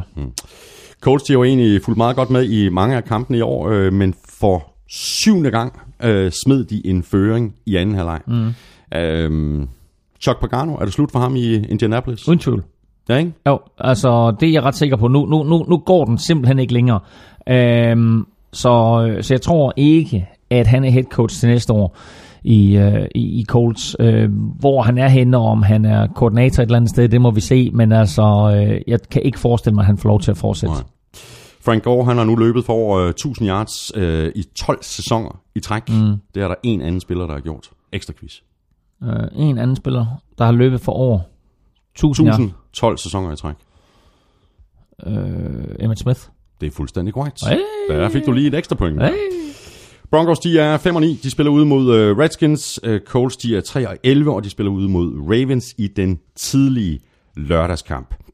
Lions, de vandt hjemme over Bears med 20-10, og for en gang skyld var der ikke brug for et uh, comeback fra Lions side. Lions, de førte nemlig uh, 20-3 efter tredje kvartal, og det var som sædvanligt uh, Matthew Stafford, der bar det her angreb, der ikke rigtig har noget løbespil, og han kastede for 237 yards og to touchdowns, og så completed han mindst tre kast til syv forskellige receiver. Det er også sindssygt. Det er fuldstændig. Ja. sindssygt, ikke? Og øh, altså, øh, normalt så har en, en, en, en quarterback, så har han sådan en eller anden form for yndlingsreceiver, han kaster til. Øh, det er selvfølgelig godt, fordi jamen, altså, du ved, han griber bolden, men det gør det også en lille smule nemmere for forsvaret at, at lukke ned for det. Når du øh, varierer dit spil så meget og fordeler bolden på den måde, så er det altså meget, meget svært for et forsvar at finde ud af, hvor bolden går hen. Øh, så en stor kvalitet øh, af Matthew Stafford i den her situation, øh, og måske også måden at håndtere et fremragende Bears-forsvar på, som jo vel har sagtens har været den store historie for, for Chicago i den her sæson, hvor man jo havde håbet på, at ligesom skulle Mitchell Trubisky, så ja. sige, at at det her Chicago-forsvar, vi har nævnt det et par gange før også, øh, giver forhåbninger for fremtiden, øh, fordi de har noget at bygge på der. Ja. Nu skal de have smidt noget på angreb i Chicago, men forsvaret har været rigtig, rigtig godt. Og man kan sige, ja, øh, Stafford er god, men altså forsvaret holder trods alt Stafford og Company til 20 point. Øh, og øh, altså, det var, det var en ganske sikker sejr til Lions, det kan der ikke have tvivl om. Ja, på trods af, at de manglede flere på o ikke? De manglede øh, center Travis øh, Swanson og right tackle Ricky Wagner, og så mistede de også uh, TJ Lang, TJ Lang uh, undervejs i den her ja. kamp. Uh, Stafford blev, blev sækket fire gange. Nu er Lions, de er 8-6, mm. de skal vinde de sidste to kampe. Det er ude mod uh, Bengals, og så mm. er det hjemme mod uh, Packers, Packers. Der, der jo ikke har noget at spille for, for, for længere. Og ikke kommer Aaron Rodgers. Nej, præcis. De kan sagtens vinde de to sidste. Spørgsmålet om det er nok de kan sagtens blive 10 6, og spørgsmålet er, om det er nok. Mm. Uh, og lad os lige hoppe tilbage til spil u 3. Fordi hvis de ender 10 6, og Falcons ender 10 6, så hopper vi tilbage til spil u 3. Hvad skete der der? Der scorede Golden Tate et touchdown til aller, aller sidst, som bliver set igennem, og som bliver omstødt. Ja. Og så er det Falcons, der vinder den kamp, og ikke Lions. Mm. Uh, så derfor så har Lions det rigtig, rigtig svært øh, lige nu. Selvom de ender 10 og 6, så ser det altså umiddelbart ud, som om de bliver sorte pære. Nu øh, fremhævede du øh, Bærs øh, forsvar, og med ganske god grund, du øh, fremhævede dem allerede inden sæsonen gik i gang, mm. og sagde, at de kan komme, komme til at drille øh, mange hold undervejs. Øh, hvis vi kigger på angrebet, så synes jeg stadigvæk, det er sådan lidt øh, wait-and-see-situation med Trubisky. Øh, men måske mangler vi i virkeligheden bare, at der kommer en ny trænerstab til, der har en klar plan for, hvordan han skal bruges som quarterback, og så at de skaffer ham nogle våben at kaste mm, til. Mm. Og det sidste tror jeg er det væsentligste, fordi som jeg hørte fra Chicago, ikke du ved, ja, min jungletrummer i Chicago yeah, fortæller på, mig. På vandrørene. Men, ja, selvfølgelig ikke, du ved. Æh, så bliver John Fox ikke fyret. Æh, really? Ja, så, øh, så umiddelbart nu her, med to uger tilbage af sæsonen, så hedder træneren i øh, Chicago Bears til næste år og stadigvæk John Fox, selvom vi efterhånden har kaldt på hans fyring det gjorde vi også i, sidste år. i et par sæsoner. Ikke? Ja. Æm, men når det så er sagt, så vil jeg sige, Mitchell Trubisky, som startede, sådan du ved, som den her unge quarterback, øh, øh, lidt skræmt, lidt forvirret, øh, laver nogle fejl og kaster tre interceptions, men altså, de beder ham om at kaste bolden 46 gange. Ja. Han rammer på 75 procent, eller lige under 75 procent, 31 af de der 46. Øh, det er altså ret godt. Ja. Øh, og for over 300 yards. Jeg synes, der er en masse kvalitet at bygge på Mitchell Trubisky, og så fuldstændig som du siger, give ham nogle våben ja. at lege med, fordi det her, det kan godt blive ret godt. Jeg forstår ikke, jeg forstår ikke den måde, Bears går ind til den her kamp offensivt på, fordi i Jordan Howard, der har de en running back, som potentielt kan overtage en kamp. Øhm, I forrige uge, der øh, havde han næsten 100 yards, når han løb bolden ud af shotgun. Sidste år var han NFL's bedste running back, når han løb bolden ud af shotgun. De giver næsten ikke bolden til ham ud af shotgun Nej. i den her kamp. Jeg tror også bare, at de vil løbe den simpelthen ned i halsen på dem i hele præcis. kampen. Ikke? Og, og, det, og det sker ikke, og så Nej. tænker jeg, altså prøv at høre, det, det er så åbenlyst, hvad jeres bedste våben er. Hmm. Og så benytter jeg ikke af det. Altså, i stedet for at sige det til Trubisky, kaste den 46 gange. Ja. Hvis nu de har bedt Trubisky om at kaste den 30 gange, og så givet Jordan Howard, øh, altså han får 10 carries i den her kamp, ikke? Altså så givet ham 16 carries mere, ikke? Øh, så tror jeg variationen mm have været meget bedre, og så tror jeg også, at effektiviteten af Jordan Howards løb har været meget bedre. Så, så jeg synes, at det, den haltede lidt, og det her, på, på baggrunden det synes jeg også, at, at den sejr næsten blev foræret til Lions. Hmm. Og Lions, de er 8-6, de spiller ud mod øh, Bengals, Bears, de er 4-10, og de får besøg af Browns. Og så videre til uh, Chiefs. Og der vil lige sige en hurtig ting, bare lige her, nu er vi i gang med det. uh, Bears mod Browns er en ligegyldig kamp i den her uge. Dem er der tre af. Ellers så er de andre resterende 13 kampe alle sammen kampe, der har implikationer for playoffs. Ja. Men det, er ikke, men det er ikke en ligegyldig kamp for Browns, det her? Nå, nej, det er det ikke, og det kommer vi tilbage til, om jeg kan, jeg kan nævne det med det samme, fordi det her, det er min, øh, min ugens overraskelse øh, på mit spiltips for danske spil, fordi der er rent faktisk øh, odds 360 på, at Cleveland Browns vinder den her kamp. Det er godt odds, det er, og de er desperate. Ja, og det, godt nok er det på udebane, men jeg synes ikke, at Browns er så dårlige. Så 3-60 på, at Browns de får ja. deres første sejr mod Chicago, den tror jeg på. Og så skal vi til øh, Chiefs, der slog Chargers med 30-13 i det her direkte opgør om øh, førstepladsen i AFC Vest. Chargers de førte 13-10, men fra midt i tredje kvartal og 20 minutter frem, der stod der lige pludselig 30-13 til Chiefs. Og det var så ikke mindst øh, Marcus Peters øh, fortjeneste med, med to interceptions og et øh, strip sack. Og var, øh, altså, Og det var så også derfor, vi nominerede ham til, til, til ugens spiller. Ikke? Ja, ja, præcis. Og Altså ugen efter, at, at han øh, sad på, øh, han var ikke engang på bænken, han var simpelthen øh, øh, degraderet til tilskuerpladserne, øh, Marcus Peters af sin egen head coach, så øh, kommer han tilbage og øh, spiller sin bedste kamp hele året, og er en stor del af årsagen til, at, øh, at øh, Chiefs vinder den her kamp. Man skal lægge mærke til, at Chiefs havde to kampe i træk her. Først mod Raiders på en del førsteplads, ugen efter mod Chargers på en del førsteplads, vinder dem begge, og dermed så ligger de lige nu i førersædet til at vinde øh, AFC West og tage den her slutspilsplads, ja. som de jo så ud til bare at cruise imod efter fem spiluger, hvor de er ubesejrede. Øh, nu er de 8 6 øh, og er ligesom kommet tilbage på sporet med de her to kampe, har fundet tilbage til noget af det, vi så i spil uge 1-5, nemlig ja. masser af Cream Hunt, Ja, præcis. en hel del Tarek Hill øh, og en Alex Smith, der gør det ganske godt. Ja. Ja. Kareem Hunt, 206 total yards og to touchdowns. Det er en god dag på øh, kontoret, ikke? Det er en rigtig fin dag på kontoret for, for Kareem Hunt, og, og bedst som øh, alle var parat til at give Alvin Kamara øh, titlen som årets offensive rookie, så må vi sige, så er Kareem Hunt altså kommet tilbage ind i den her sammenhæng, og hvis vi kigger på på årets rookies, øhm, fordi det har været en ret øh, interessant årgang med, med offensive rookies, så er Kareem Hunt altså foran dem alle sammen med øh, 1641 yards. Han kan altså i teorien stadigvæk nå 2000 yards i sin første sæson. Mm. Ikke, ikke løb, men altså løb og kast sammen. Ja, ja. Alvin Kamara, 300 yards færre end det, skal man lige lægge mærke til. Ja. 1336 yards. Leonard Fournette, 1136 yards. Christian McCaffrey, nu på 974 yards, kommer altså også over 1000 yards i sæsonen. Så ganske, ganske interessant med de her fire running backs. Øh, af de fire er det så Kamara, der scorer flest touchdowns med 12. Kareem Hunt og Leonard Fournette, begge to 9, og Christian McCaffrey 7. Men øh, jeg synes, de fire running backs, Øh, altså, hvor, øh, hvor øh, Leonard Fournette og McCaffrey begge to er draftet højt i første runde, så er Camara og, og Hunt begge to draftet i tredje runde. Og så til øh, lidt øh, fokus på, på Chargers og Rivers. Han havde i de seneste fire kampe mod øh, Browns, Bills, Cowboys og Redskins kastet bolden 163 gange uden at kaste en interception. Den fest den sluttede så mod Chiefs, der, der interceptede ham med tre gange. De har jo stadigvæk en chance, Claus. De Ja. skal vinde over Jets, de skal Ja. vinde over Raiders. Ja. Det, er ikke, øh, det er ikke fuldstændig umuligt, men derudover så skal de jo have lidt hjælp. Øh, Titans skal tabe til Rams og Jaguars. Det er heller ikke, Nej, det er heller ikke umuligt. heller ikke umuligt. Og Patriots skal vinde over Bills. Er det, der skal til? Det tror jeg, det er mere eller mindre af pustespillet. Så det er ikke det, er, det, er ikke det mest usandsynlige scenarie. Det er, det er jeg faktisk lidt overrasket over. Nu, jeg, jeg har kun kigget en enkelt uge frem, men det vil sige, at, det, at altså, de skal selv vinde deres egne to kampe. Ja. Titans skal tabe begge deres, og Patriots skal slå Bills. Det, det, det tror jeg. Du må ikke, kan du ikke lige... Nej, nej, men jeg kan ikke, det har jeg ingen anelse om, hvordan jeg skal tjekke noget som helst sted, men det synes jeg, det bare er vildt interessant. Jamen, that does. Ja, ja. Og hvem sagde du, de havde tilbage? De har, jeg kan da se det her. Jets, Jets og Raiders. Damn. Nå, ah, det er faktisk lidt interessant. Der er noget mere, øh, der, der lige skal holdes øh, et vågent øje med her. Ja. Øhm, okay.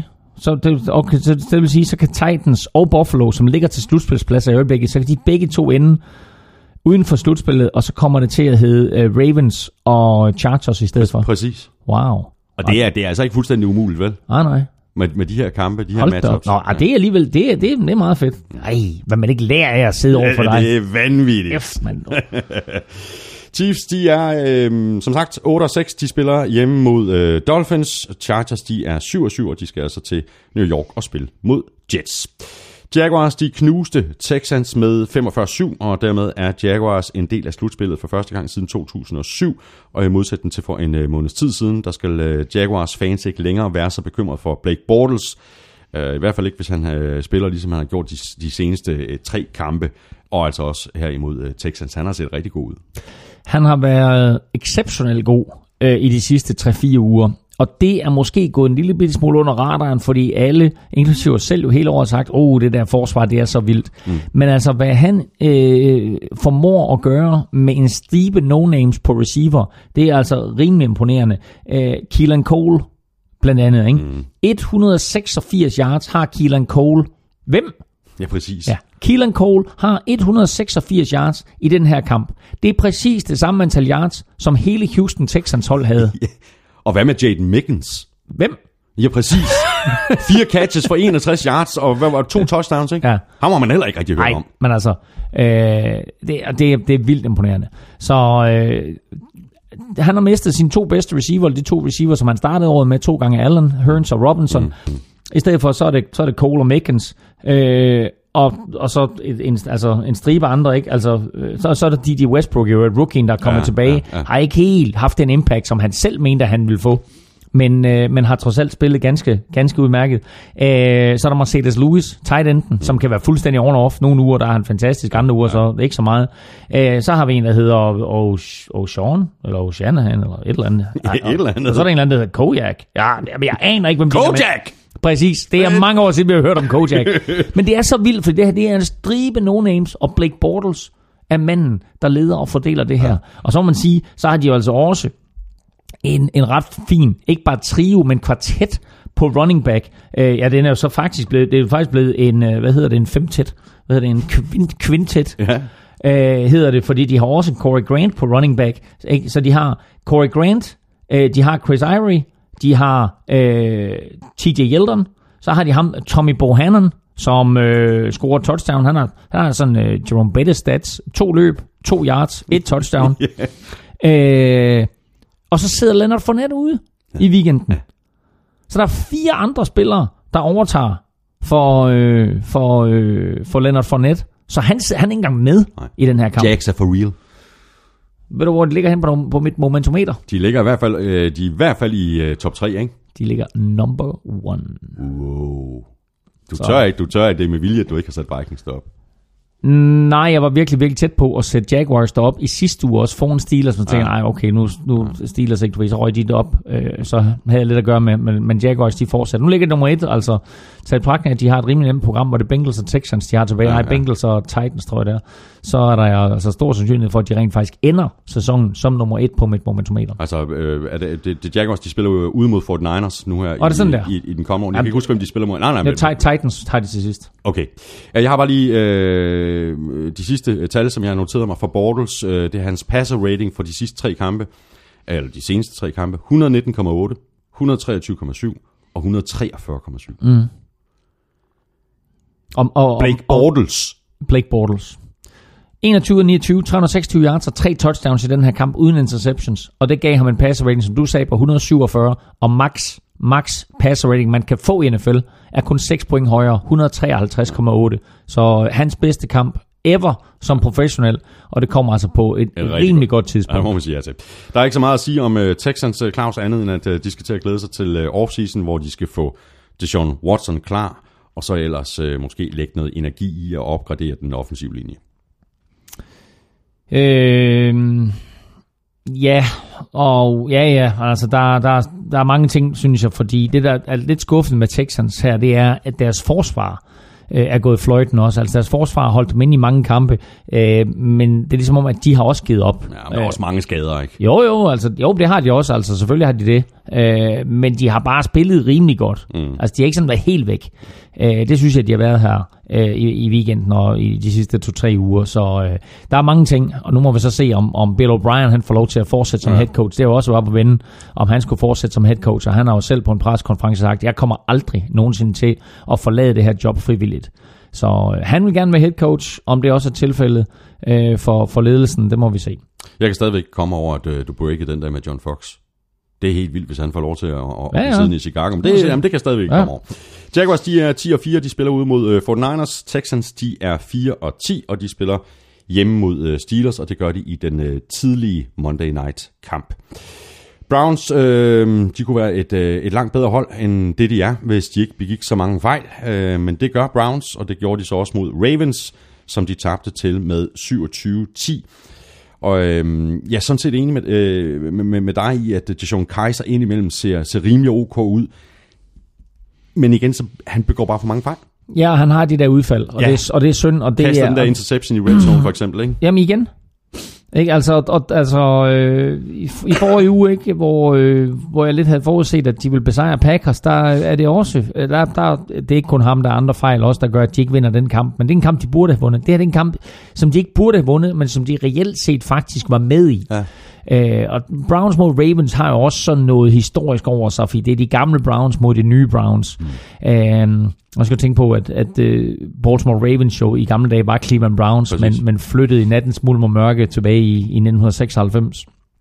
Så, øh, øh, så, så der er sådan noget historisk over det her, og selvom når man først er på banen, så tæller det ikke med, så er der ingen tvivl om, at det har været brugt i en eller anden form for, for øh, optagstale og, og, og dundertale inden kampen. Øh, og havde, havde de nu, altså lad være med, at, eller havde det Sean Kaiser lad være med at begå de her fejl, så havde der jo faktisk været en reel chance for, at Browns havde været med helt til sidst i den her kamp. Præcis. Nu i stedet for, så altså, øh, ender det 27-10, og der bliver ikke, der bliver ikke scoret nogen point i fjerde kvartal. Øh, så det her, det var sådan, nå, du ved, Ravens, de var der, nå, vi skal bare køre den her hjem, og så øh, stille og roligt tage den her. Fordi det her, det var sådan en sejr ugen efter, at, at Ravens jo øh, havde smidt en, en sejr over øh, Pittsburgh Steelers. Så har de sådan lidt en trap game her mod Browns, men sørger bare for, at den her, den kører vi stille og roligt hjem. Ja. Browns forsvaret øh, er til gengæld ikke øh, helt ueffen. De stoppede jo øh, Alex Collins, der kun fik øh, 19 yards på, på 11 løb. Til gengæld så er Flacco ved at komme i form. Øh, han spillede endnu en fin kamp, synes jeg, i modsætning til tidligere på sæsonen, hvor det var næsten, øh, det var næsten ikke til at holde ud at se på det her øh, mm. Ravens angreb, der overhovedet ikke øh, øh, fungerede. Men øh, 26 42 for 288 yards og touchdown. Øh, Og, vel at mærke, ingen interceptions. Præcis. Og det var 6. gang i år, at han ikke kastede en interception. Ravens er 5 og 1 i de kampe. Så det viser bare, hvor super vigtigt det er for det her Ravens-mandskab, at i modsætning til Browns og det John Kaiser, der begår fejl, at når Joe Flacco han så ikke begår fejl, så er der faktisk en ret stor sandsynlighed for, at Ravens de vinder. Som jeg nævnte før, Ravens tabte de sidste uge, eller forrige uge, til Steelers. Katastrofenederlag for dem. De var foran med, med 10 eller 13, de var foran, mm, ender med at tabe den der kamp Til allersidst. så vinder de det her opgør her. De kan stadigvæk selv afgøre deres egen skæbne med at komme i slutspillet. De er farlige. Altså, jeg siger bare, vi kunne godt få en situation, hvor Ravens og Jaguars går hen og overrasker i slutspillet. Mm. Uh, jeg har ikke lige regnet ud helt præcis, om de kommer til at mødes inden en, NFT, uh, inden en eventuel AFC-finale. Men, uh, men altså, de kan godt bide skære med de store. De kan godt drille både Patriots mm. og Steelers. Så altså, man skal ikke sige, at Patriots og Steelers, de nej. spacerer igennem det slutspil. Om jeg har simpelthen så store forventninger til det her slutspil. uh, ikke fordi jeg ikke havde store forventninger Nej. sidste år, men jeg synes, det tegner så Ja, spændende det gør det, det gør det. Og der er altså nogle outsider. Øh, jeg vil næsten sige, især, især i AFC, med, med Ravens og øh, mm med, med Ravens og Jaguars, som, som kan gå hen og, og, og drille lidt. Mm. Og de har i hvert fald en, øh, en overkommelig øh, opgave i den kommende weekend, hvor de spiller mod øh, Colts og, og Ravens. De er altså 8-6, og de spiller hjemme øh, mod Colts i den tidlige øh, lørdagskamp. Browns de er 0 og 14, og de skal til Chicago og spille mod Bears. Og så til en øh, noget mere øh, dramatisk kamp, hvor vi fik øh, comeback fra en af de helt store spillere i ligaen, der var retur for sine skader. Det er selvfølgelig øh, Aaron Rodgers og Packers, jeg taler om. Øh, Packers øh, de tabte ude til Panthers med 31-24. Det var spændende til allersidst. Øh, Packers de reducerede med et touchdown med mindre end øh, 4 minutter tilbage, og så sparkede de et onside kick, som de selv fik fat i, og så var det øh, Aaron Rodgers time lige ind til det her øh, scenarie, som vi har talt om indledningsvis med, med wide receiver Geronimo Allison, der, der fumblede bolden helt nede omkring Panthers øh, 30-yard linje. Mm. Så tight, close but no cigar for, for Packers og Packers fans. Ja, det er, jo, det er jo lidt vildt, at det skal blive så tæt, ikke? Fordi øh, altså, han kaster tre interceptions, Aaron Rodgers. Han kaster til gengæld også tre touchdowns. Øh, og så lidt vildt, ikke? At, at, at de laver det her onside kick. Øh, på den anden side, så må Det vi... er Christian McCaffrey, der ikke øh, får fat i den for Panthers, ikke? Oh, var det det? Ja, Okay, og det lagde jeg ikke engang mærke til. det er ham, der, har- der rører bolden først, der er Okay. meget tæt på at få fat, og så springer den simpelthen fra ham, og så, så er det det. Okay, altså, øh, men altså, det, det, er jo, altså, det er jo NFL i en nødskal, at øh, man tror, at det her det er afgjort. Øh, hvad hedder det, Panthers foran med 14 og, og, og kører den her stille og rolige hus, og så lige pludselig, så går det hen og bliver spændende, og det er det, der, altså det, er, det, der er så fedt ved NFL. Øhm, var den her gå i overtime, så tror jeg, Cam Newton han stod over på sidelinjen og tænkte, hvad skete der helt præcis der? Ja. Altså, jeg har udspillet Aaron Rodgers. Ikke? Cam Newton øh, kastede øh, fire touchdowns, øh, og var overlegen i mange situationer, og spillede en, en, en rigtig god kamp, løb også for 58 yards. Ja, ja. Altså, så øh, han, var, han var den her kamps helt store oplevelse. Så du, så du klippet? Hvor han øh, står og... Ja, det er bladet. hold kæft, hvor er det bladet. Hvor han står og ja. råber til Clay Matthews, der, der, der står og advarer sin, øh, sin medspiller om, It's that wheel route, it's that wheel route. Og så, så smiler øh, Cam øh, til ham, You've been watching film, huh?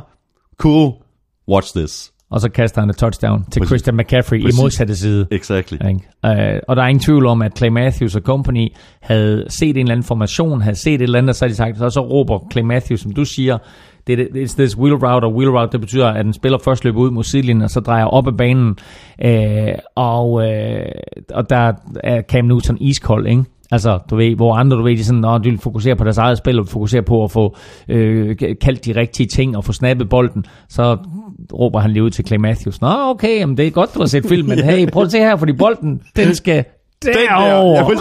Der, ja, så kaster han modsat retning over til Christian McCaffrey. Ah, det var virkelig, virkelig blæret. Og øh, lad os da bare lige nappe tallene for Christian McCaffrey. Øh, 12 løb for, for 63 yards, plus 6 grebne bolde for 73 og et øh, touchdown. Og på det første angreb for Packers, eller for, for Panthers, der havde han ni boldberøringer ja. og ender med at score touchdown. Ja. Altså, pæn første drive af en enkelt spiller. Panthers de er 10 og 4. De spiller hjemme mod øh, Bucks. Øh, Packers de er 7 og 7, og de får besøg af Vikings i den sene lørdagskamp. Prøv nu lige at forestille dig, hvis de havde vundet den der kamp over Panthers. Præcis. Hvor spændende den kamp så ja, havde været.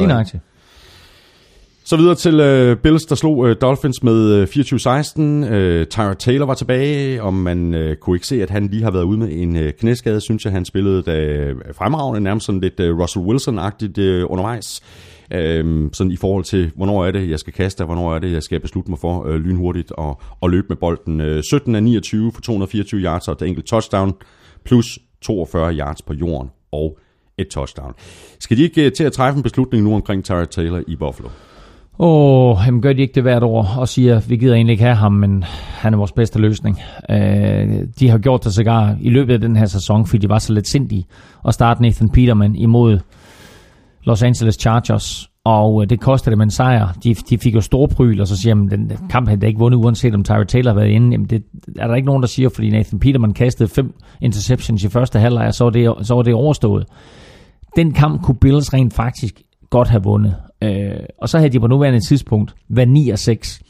Og så havde deres skæbne omkring slutspillet været fuldstændig i deres egne hænder. Nu her, som du siger, de har Patriots i weekenden. Det gør det på ingen måde nemt, og så mener de har Dolphins til sidst. Kan det ikke passe?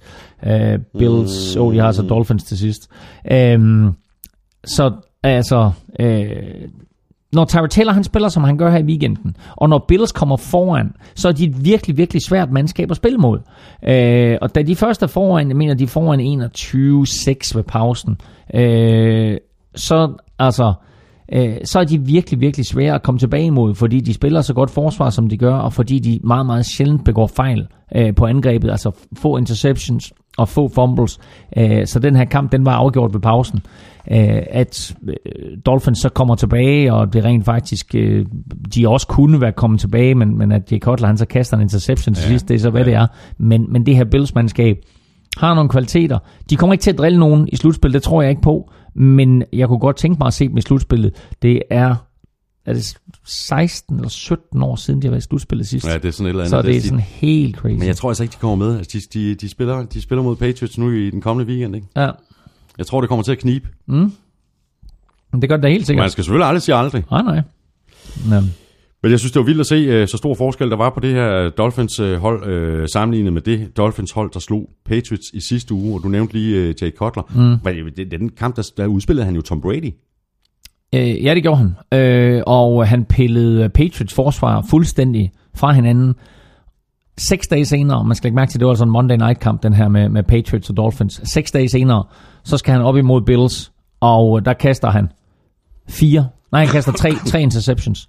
Uh, ingen touchdowns, tre interceptions, Og øh, et par af de der interceptions, det er sådan nogle rigtig, rigtig Jay Cutler kast, hvor man bare tænker, jamen altså, Ja. hvem kaster du efter, og hvordan kan du finde på at kaste den der? Ja, præcis. Øh, så altså, øh, lige så vel som Jay Cutler, han var fabelagtig mod Patriots og øh, bragte Dolphins tilbage ind i hele samtalen omkring slutspilspladser. Lige så forfærdelig var han der. Det var præcis som vi siger, det var good Jay og bad Jay, og det her, det var i den grad bad Jay imod Bills, og dermed så er Dolphins, på trods af, at de har en teoretisk chance, så er de ude Ja, ja, af kampen de. om Ja, er slutspilspladser. Og Dolphins, de er 6 og 8, og de spiller ude mod øh, Chiefs. Øh, Bills, de er 8 og 6, og de tager altså til øh, Foxborough og spiller mod Patriots. Så så er vi nået til din øh, Vikings, Claus. Øh, 34-7 over Bengals. Øh, der var ikke så meget at diskutere. Øh, det bedste hold, det vandt.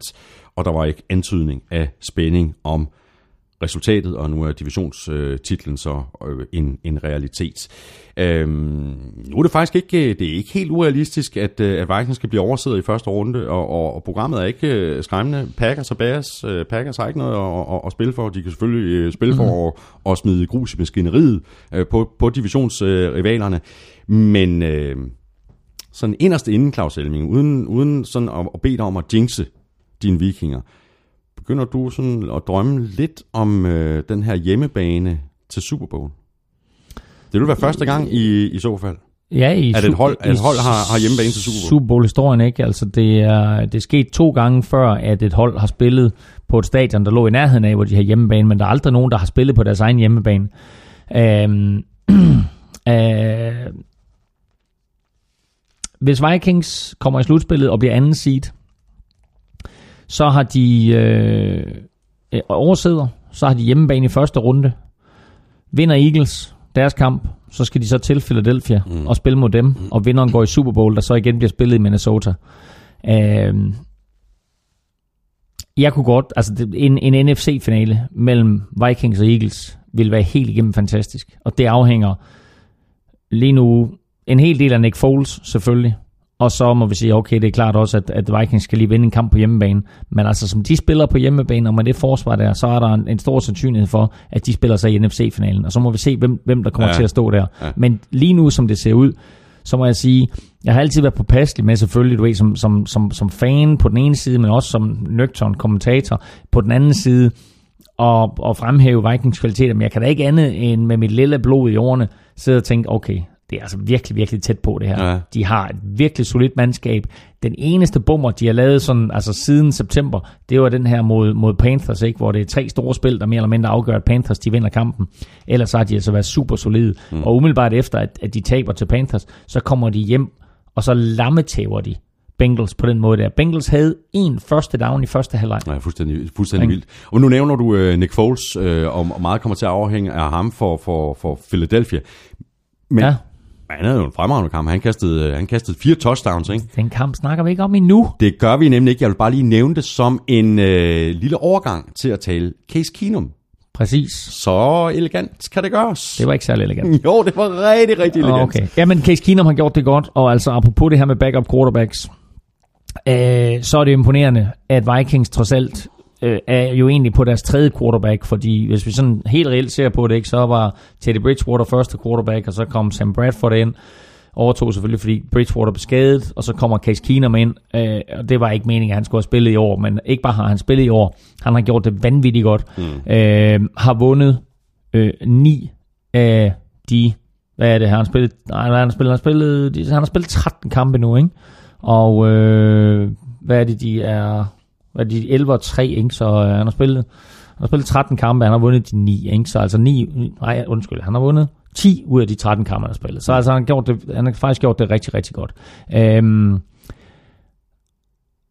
og gør det så godt også, at kampen den er afgjort lang tid i forvejen, og dermed så sætter Vikings så rent faktisk Teddy Bridgewater ind til stående ovationer, mm. kæmpe bifald i Minnesota. Han kommer ind og øh, kaster en interception på sit allerførste kast. Så en lille bitte smule øh, nervøs ud, så en lille bitte smule, du ved sådan, uha, jeg er tilbage, altså det er klart, ikke? Øh, og det, det er ærgerligt, fordi han kaster et, et kort kast til øh, Jarek McKinnon, og tyrer den lidt for hårdt ind i hænderne på Jarek McKinnon, mm. der ikke kan gribe den, og så hopper bolden ud og bliver interceptet.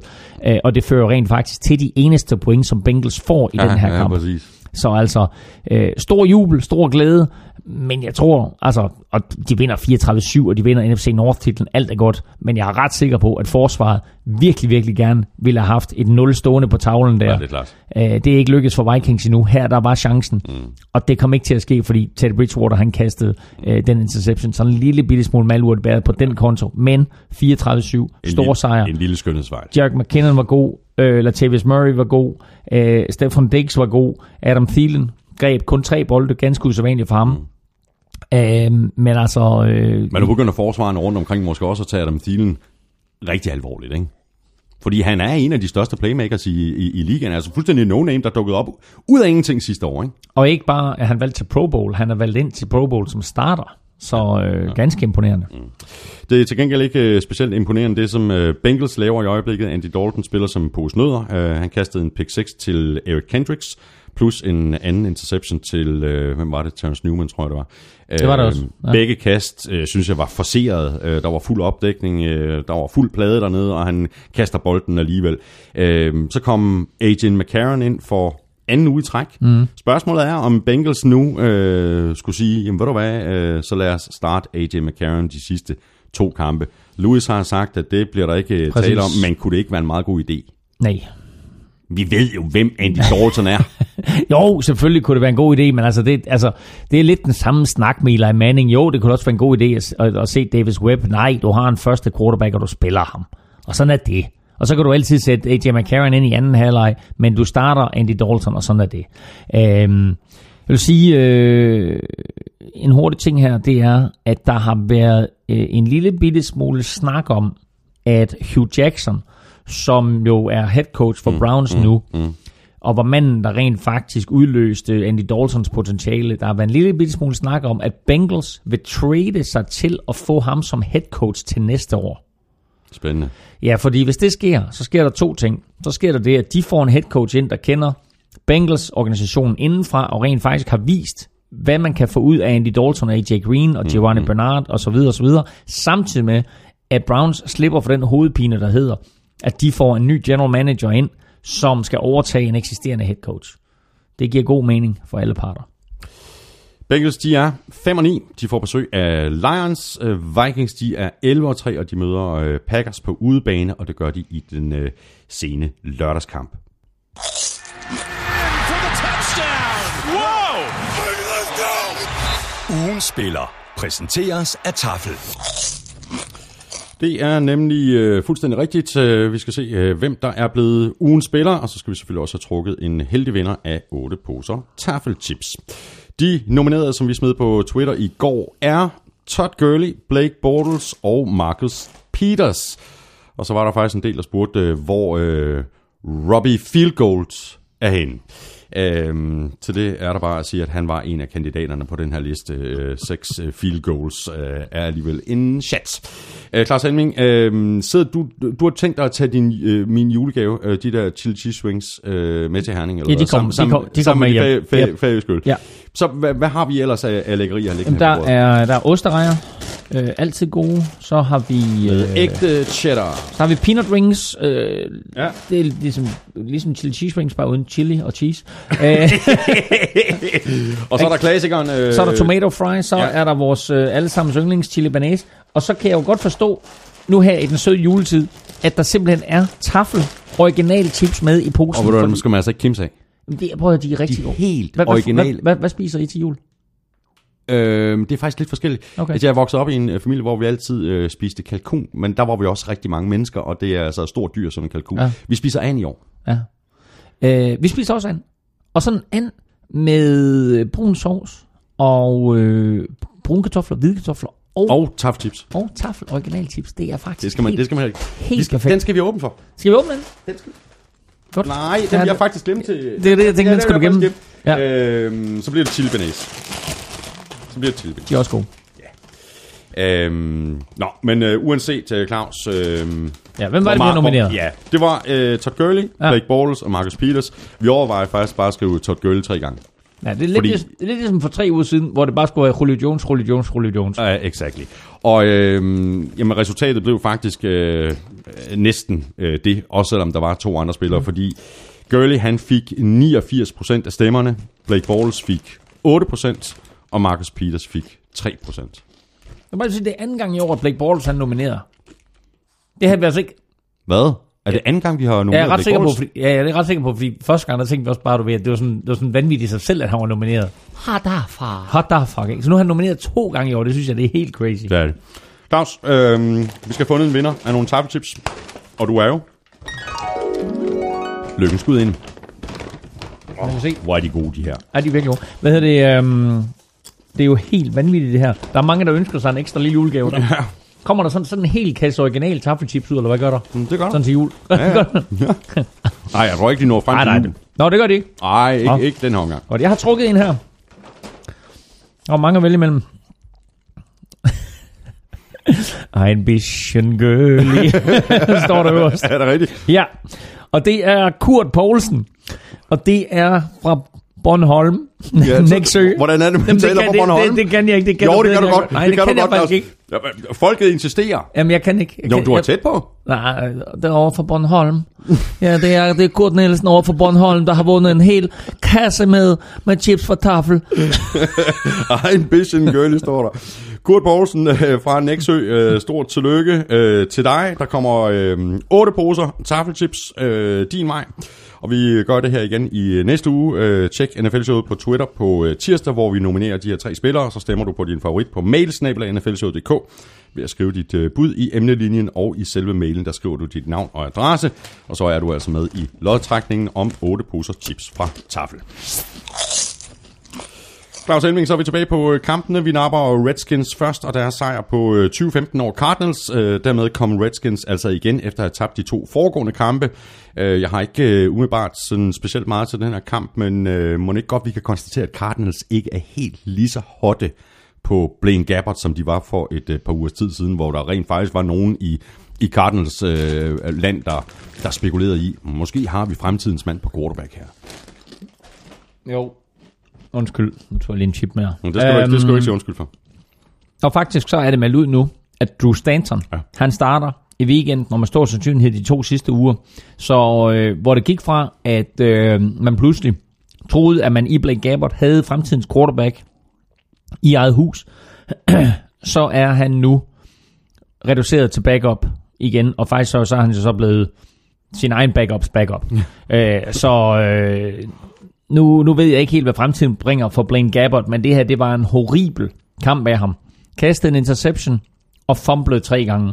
Så øh, det her, det var en kamp, som, altså undskyld mig, men Cardinals kunne have vundet, og måske endda burde have vundet, mm. men fordi Blaine Gabbert var så skidt kørende, ramt på, hvad ramte han på 16 ud af 41, Ja, altså langt under halvdelen af sin På, på kast. 189 yards og en interception. Ja, altså det var en pinlig indsats. Så, så det her, det var en, øh, en, en billig baggrund.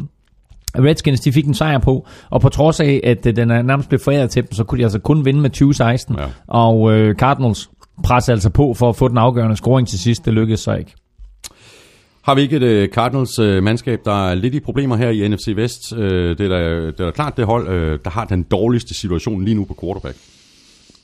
Ja, øh, altså øh, når, man, når man har været Seahawks og Cardinals, og igennem en årrække har haft en fordel af, at man øh, har været i division med 49ers og Rams, som har været helt horrible, så må man sige, at så er der sket noget øh, i øh, den her sæson, hvor man må være en lille smule bekymret. Fordi Rams ser ud til at være ikke bare et powerhouse i NFC Vest, men faktisk et powerhouse i NFC. Mm. 49ers har stille og roligt bygget et forsvar op, som, hvor mærkeligt den lyder, måske bare var en quarterback fra at vise, hvor gode de Det egentlig er er. ikke engang løgn. Øhm, nu har de fået Jimmy G, og hvis de her tre kampe, han har vundet, ikke bare er sådan, du ved, øh, lidt et tilfælde og lidt øh, en hype over, at hey, vi har fået en quarterback. Men jeg, synes faktisk, men jeg synes faktisk ikke, det handler så meget om, at, at de her kampe, de er blevet vundet. Jo, selvfølgelig handler det også om det, men det handler også om the eye test. Altså simpelthen at se ham spille. Vi, kom, vi kommer Ja, til ja, kampen, ja, så ja, kan vi tale mere om det. Men, men, men, men der synes jeg bare allerede, at han har øh, Men- men jeg skal- fået thumbs up fra, fra, jeg skal, fra mig i hvert fald. jeg skal undskylde for alle jer, der sidder derude og lytter med, at jeg kom til at bringe 49ers op, fordi der sker, apropos eye-test, der sker et eller andet med Thomas' øjne, så snart jeg nævner 49ers og Jimmy G. Jeg gik i gang med en lang udredning, det jeg vil sige, det er, der er to nye øh, favoritter i, i NFC Vest, og de hedder ikke Seahawks og Cardinals. Nej. De hedder Rams og 49ers. Ja, vi er fuldstændig og derfor så er der en lille bitte udfordring her, der hedder, at nok har Seahawks i Russell Wilson. Måske stadigvæk nok den bedste quarterback i divisionen, mm, mm. men alt omkring ham er ved at forsvinde. Ja. Og også på defense. Ja, ja, nå, men jeg mener alt ja. omkring ham. Ja. Øh, og Cardinals, jamen de har egentlig en ret talentfuld masse på forsvaret, men mangler i den grad en quarterback. Øh, Carson Palmer, kommer han tilbage, kommer han ikke tilbage? Det ved vi ikke endnu. Er det den rigtige løsning? Det tror jeg ikke. Ja, og han er i hvert fald ikke fremtiden. Nej, nej, men altså, hvis han kommer tilbage, så starter han jo. Ja, ja. Øhm, så, øh, så, altså, Cardinals burde nok kigge sig om i draften efter en quarterback igen, ligesom de gjorde sidste år, og så blev snydt. Øhm, men, øh, men det er interessant at se, hvad der sker i NFC West. Ja, det er det. Og det bliver rigtig, rigtig spændende at se de her to nye head coaches for Rams og 49ers, McVay og Shanahan. Mm. Altså de her offensive, ja, jeg ved ikke, om man kan kalde dem genier, men i hvert fald øh, nogle af de bedste offensive koordinatorer, som nu mm. er head coaches, og se dem matche op imod hinanden to gange øh, hvert år i NFC Vest. Det bliver, det bliver ret spændende at følge. Vi taler stadigvæk om Cardinals mod Redskins. Gider du godt at komme tilbage til det, vi taler om? Jeg har ikke mere at sige om den lortekamp. Okay, fint nok. Vi går videre. Redskins, de er 6 8, de spiller hjemme mod øh, Broncos. Øh, Cardinals, de er også 6 8, og de møder Giants hjemme. Øhm, og lige præcis, øh, Giants de var jo tæt på at overraske hjemme mod øh, storfavoritterne fra Eagles. De var foran med 20-7, så kom Eagles igen på grund af en interception og et blokeret punt. Men øh, Giants havde faktisk chancen til allersidst med en fjerde down og goal med 48 sekunder tilbage på klokken. Men Mannings kast røg over hovedet på tight end Evan Ingram.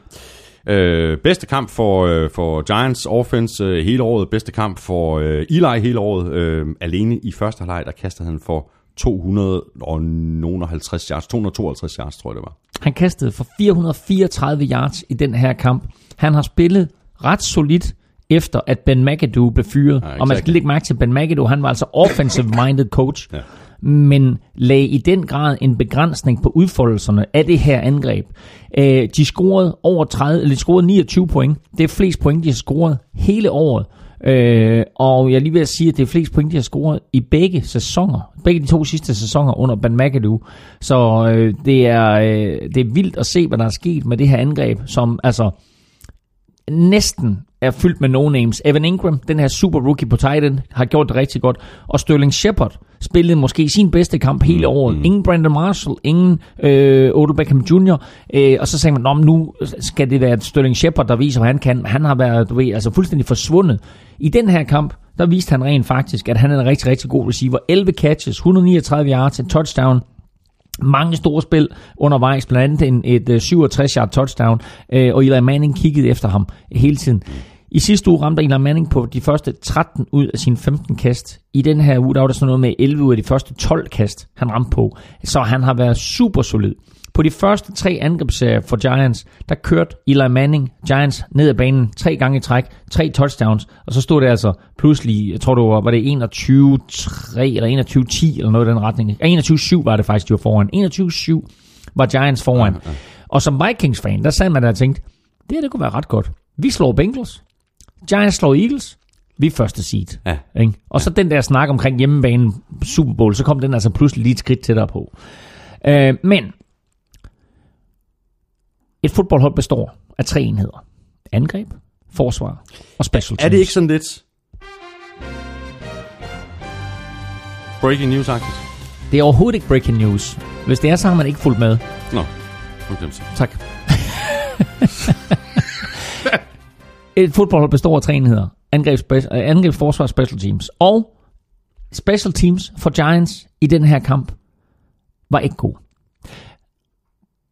Eagles blokerede et field goal. De blokerede et ekstra point. Og de blokerede kunne hjælpe med også et punt. De to første field goal og ekstra point, det betød jo manglende point til Giants. Det blokerede punt, førte efterfølgende til et touchdown. Det er 11 point lige der, som Giants forærede Eagles. Det her med at blokere alle tre typer af spark, det er ikke gjort siden 1979, hvor Minnesota Vikings gjorde det mod Tampa Bay. Så det er en ret flot præstation af Eagles, der altså som det første hold siden 1979, i samme kamp blokerer alle tre typer Ja, spark. ja. Og det, at de gjorde det, var med til at vinde den her kamp. Fordi da Eagles havde behov for at komme tilbage, der var det special teams, der hjalp dem. Mm. Men hvad med deres øh, forsvar? Eagles forsvar, så man lidt, øh, lidt sprækker i det? Du så masser af sprækker i det. Ja, ikke? Altså, øh, Eli Manning, og det gjorde du faktisk også i sidste uge imod Rams. Øh, Jared Goff kunne også flytte bolden. Øh, jeg synes, der var til tider, hvor, hvor, hvor Eagles forsvar fik Goff til at se ganske ordinær ud. Men i anden halvleg, der synes jeg faktisk, at, at de havde lidt problemer øh, med at stoppe Rams. I den her kamp imod Giants, der i første halvleg, altså der kværnede Eli jo bare ja, ja. bolden ned i halsen på Eagles. Og det synes jeg var en lille smule bekymrende, fordi det kan godt være, at Carson Wentz er skadet, men forsvaret er sådan rimelig intakt. Mm. Øh, til gengæld, så må vi jo sige, at øh, alle de bekymringer, som folk havde haft om Nick Foles, at Ja. øh, det, var der ingen, det var der ingen grund Det var der til. ikke nogen grund til. Og det var, fordi hvis man ikke har set kampen, og man bare så resultatet, så tænkte man, åh, han Nick Foles, du har kastet nogle interceptions og sådan noget. Men det gjorde han ikke. Han spillede en fremragende kamp. Spillede fremragende kamp. Fire Fik- touchdowns, Ja. 24 af 38 for 237 øh, yards, øh, og viste øh, god kemi, synes jeg, med, øh, med både øh, Nelson Aguilar og Alshon Jeffrey. Ja, og Zach Ertz. Også det, ja. Altså, øh, han startede lidt svagt, Nick Foles, ligesom om han skulle lige finde sig selv. Mm. Øh, og så kørte han ellers bare derud af. Og som sagt, kaster fire touchdowns. Et til Aguilar, et til Zach Ertz, et til Alshon Jeffrey, og et til, til Burton. Øh, og øh, altså, øh, den måde, han, han fordelte boldene på, øh, synes jeg var, ligesom, ligesom vi talte om øh, tidligere, øh, at når man fordeler boldene, som Matthew Stafford gjorde, så gjorde Nick Foles det samme her. Ja. Gjorde det virkelig, virkelig svært Ja, ja. for Giants øh, at, at vide, hvor skal vi kigge hen. Øh, han havde større succes med at kaste sine tight ends, øh, Zach Ertz og Trey Burton, end han havde øh, til for eksempel Alshon Jeffrey. Gik 10 gange efter Alshon Jeffrey, kun fire blev grebet. Det er en af de ting, som man kan kigge på efterfølgende og så sige, hvordan får vi en større procentvis af, af de bolde grebet af Alshon Jeffrey, eller skal vi kaste bolden et andet sted hen? Ja. Øh, en af de få fejl, som jeg synes, at Nick Foles han begik i den her kamp, simpelthen at, at han gik lidt for konstant efter Alshon Jeffrey, men øh, ellers så synes jeg, han var øh, forrygende, og var jo en, en stor del af årsagen til, at Eagles ja. de vandt den her kamp, fordi Ja, det kunne godt have endt med en Giants sejr. Det kunne det sagtens. Og Eagles, de er 12 og 2. De møder Raiders i den øh, sene Monday Night kamp. Øh, Giants, de er 2 og 12, og de øh, spiller ude mod Cardinals. Jeg har en lille sjov statistik til dig. Og det er, at øh, da Eli Manning han kastede sit første touchdown, der nåede han op på 336 touchdowns i karrieren. Er det interessant i sig selv? Nej. Men det, der er interessant, det er, at Manning-familien med det touchdown kom op på 1000 touchdowns. Er det rigtigt? Peyton Manning 539, far Archie Manning 125, og nu Eli Manning samlet set op på 338, og dermed i alt 1002 touchdowns kastet af Manning-familien. Det er vanvittigt. Så springer vi videre til øh, Saints, øh, der jo øh, som ventet øh, vandt øh, hjemme over Jets. Resultatet blev jo øh, 31-19, men det var med lidt større problemer end forventet. Øh, Brandon Coleman fumblede to gange, Breeze kastede en interception, og øh, det var faktisk først øh, sent i fjerde kvartal, at Saints øh, lukkede den her kamp. Øh, ja, det var det, og det var jo øh, på baggrund af, af et øh, langt løb af Mark Ingram. Øh, I øvrigt, apropos pro, pro Bowl, så er både Mark Ingram og Alvin Kamara mm. valgt øh, til Pro Bowl øh, for, for Kamara, NFC. Kamara, Kamara, Kamara, Kamara, Kamara. I øvrigt sammen med, og der var Todd Gurley. øhm, men øh, det var et, det var et Saints-mandskab, der var store favoritter, og det var et Saints-mandskab, som havde en lille bitte smule svært ved at lukke den her kamp, på trods af, at Jets, de altså stillet op med Bryce Petty som quarterback. Ja, og han spillede ikke nogen stor kamp. Han spillede en pity, pity bad, pity, pity bad game. Det gjorde han. Så øhm, kastede to interceptions. Øh, Bryce Petty øh, fik lidt hjælp af sit forsvar, der fremtvang tre mm. turnovers, og det stod Todd Bowles også bagefter og sagde det er, jamen altså prøv at høre, når vi laver tre turnovers, så skal vi jo vinde en kamp. Det gør man normalt, når man laver tre turnovers. Ja. Men øh, og, og havde Josh McCown været derinde, og havde de kunne fremtvinge de tre turnovers, så havde de med stor sandsynlighed ja. haft en bedre chance for at vinde den her kamp, og måske endda vundet kampen. Ja, præcis, og det her Jets-mandskab, sådan som ja. De har spillet i år, dem skal man altså ikke kimse af. Øh, der var virkelig noget at, at, at, bygge på til, til, til, til, til fremtiden, øh, især i, i, på, på forsvaret. Men hvad så? Quarterback. Nu siger vi Bryce Petty. Lignede en pose nødder. Mm. Er det så Christian McCaffrey, øh, Royal, øh, Christian Hackenberg, der, Ja. skal, der, der, der, der skal ind nu her i de sidste to kampe? Og det er en interessant, det, det kunne da godt være, at man skulle prøve ham, men altså Christian Hackenberg, de forlydende, der kommer fra, fra, fra Jets træninger og så videre, det er, at han overhovedet ikke er der. Altså, at han, han Så giv ham der noget kamp. Øh, kom ind, og så... Øh, Ja, men altså, vil du så have en ny Nathan Peterman med fem interceptions i første halvleg, eller går du efter, at han skal stikke den rekord? Altså, det, jeg går klart efter, at han skal stikke den rekord. Ja, men altså, jeg, jeg tror simpelthen ikke, altså, Christian Hackenberg havde fået mere spilletid på nuværende tidspunkt, hvis han havde været noget som helst overhovedet. Mm. Han er der ikke. Øh, draft i anden runde, øh, var det sidste år, øh, og øh, han er der bare ikke. Mm. Så derfor så har man valgt at, at bruge Bryce Petty, og øh, han er der heller ikke. Øh, Josh McCown er 38 nu, han bliver 39 til næste år. Han var der, men han er skadet. Præcis. Øh, så øh, der, er, der er en udfordring på, på quarterback her. Øh, men altså hatten af for det forsvar, som har spillet øh, virkelig, virkelig godt hele sæsonen, og gjorde det igen ja. imod Saints her. Øh, Saints som sagt store favoritter, men havde altså store problemer med at vinde den her kamp, og det kunne have åbnet en hel del ting op ja. i NFC-halvdelen, hvis Saints de havde tabt øh, det her opgør. Nu vinder de, og det er det gode hold, de gør, at selv i, i, i situationer, hvor de er en lille smule problemer, og mod, mod, mod dårligere mandskaber, hvor det sådan, at det ikke lige går, som man ønsker, at så formår de stadigvæk på en eller anden måde at hive en sejr i land. Det virker overbevisende 31-19, det, det var det ikke. Det var det, det, var det ikke. De skal stramme op, øh, fordi nu kommer Falcons på besøg. Super vigtig kamp. Øh, Saints er 10 og 4, øh, ja. og Falcons er lige efter dem i, i, i divisionen. Så den, den kan vi virkelig glæde os til, den her kamp. Ikke? Og det er kun to uger siden, de mødte sidst. Ja. Og der vandt Falcons, holdt Saints til 17 point, men det var et Saints-mandskab, som spillede hele kampen uden Alvin Kamara. Han blev skadet på første drive, efter han har rørt bolden fire gange. Bum, bliver knockoutet, bliver taget ud, har hjernerystelse, kommer ikke tilbage i kampen. Nu er han tilbage. Saints med Camara imod Falcons. Søndag, juleaften. Glem alt om and. Glem alt om gaver. Bare sæt dig ned og så fjernsyn. nej, jeg er ked af det. Jeg kan ikke danse juletræ lige nu. Desværre ikke lige ja, det, nu. Det nej, passer mig utroligt dårligt. Ja, der, der, der er 3 down og 10 her. Ja, så lige, øj, jeg har lidt ja. muller med maven, og så lige her iPad'en øh, ind under, så lige ud på... Vi ses senere. Jeps, jamen, øh, og så har vi Jets. De er øh, 5 og 9, og de øh, spiller øh, hjemme mod Chargers, er det. Og så skal jeg altså lige love for, Claus øh, Elming, at øh, Seahawks de blev ydmyget på hjemmebane. De tabte med 42-7 til Rams, der stod 34-0 ved pausen. Mm. Øh, og her så vi måske det her øh, første alvorlige tegn på, at magtbalancen, som vi også taler om lige før i NFC Vest, er ved at ændre sig. Kim Jørgensen han øh, skriver, hvis Jacks sejr over Seahawks var et statement game, hvad var Rams deciderede ydmygelse af dem så, altså Seattle? Seahawks scorede deres point efter næsten tre quarters. Mm. Øh, det her, det var, øh, det var for det første selvfølgelig et statement game, men det var også en lille bitte smule hævn fra det første opgør mellem de to klubber. Mm. Fordi der så vi et Rams-mandskab, som scorer på det allerførste drive, men Todd Gurley fumbler bolden ud igennem endzonen. De får ikke touchdown. Det bliver omstødt, i stedet for at det er Seahawks bold. Og så bliver det meget, meget tæt opgør derfra, som så Seahawks ender med at vinde på lidt Russell Wilson-magi. Her er vi næsten en hel sæson senere i forløbet. Der er sket mange ting.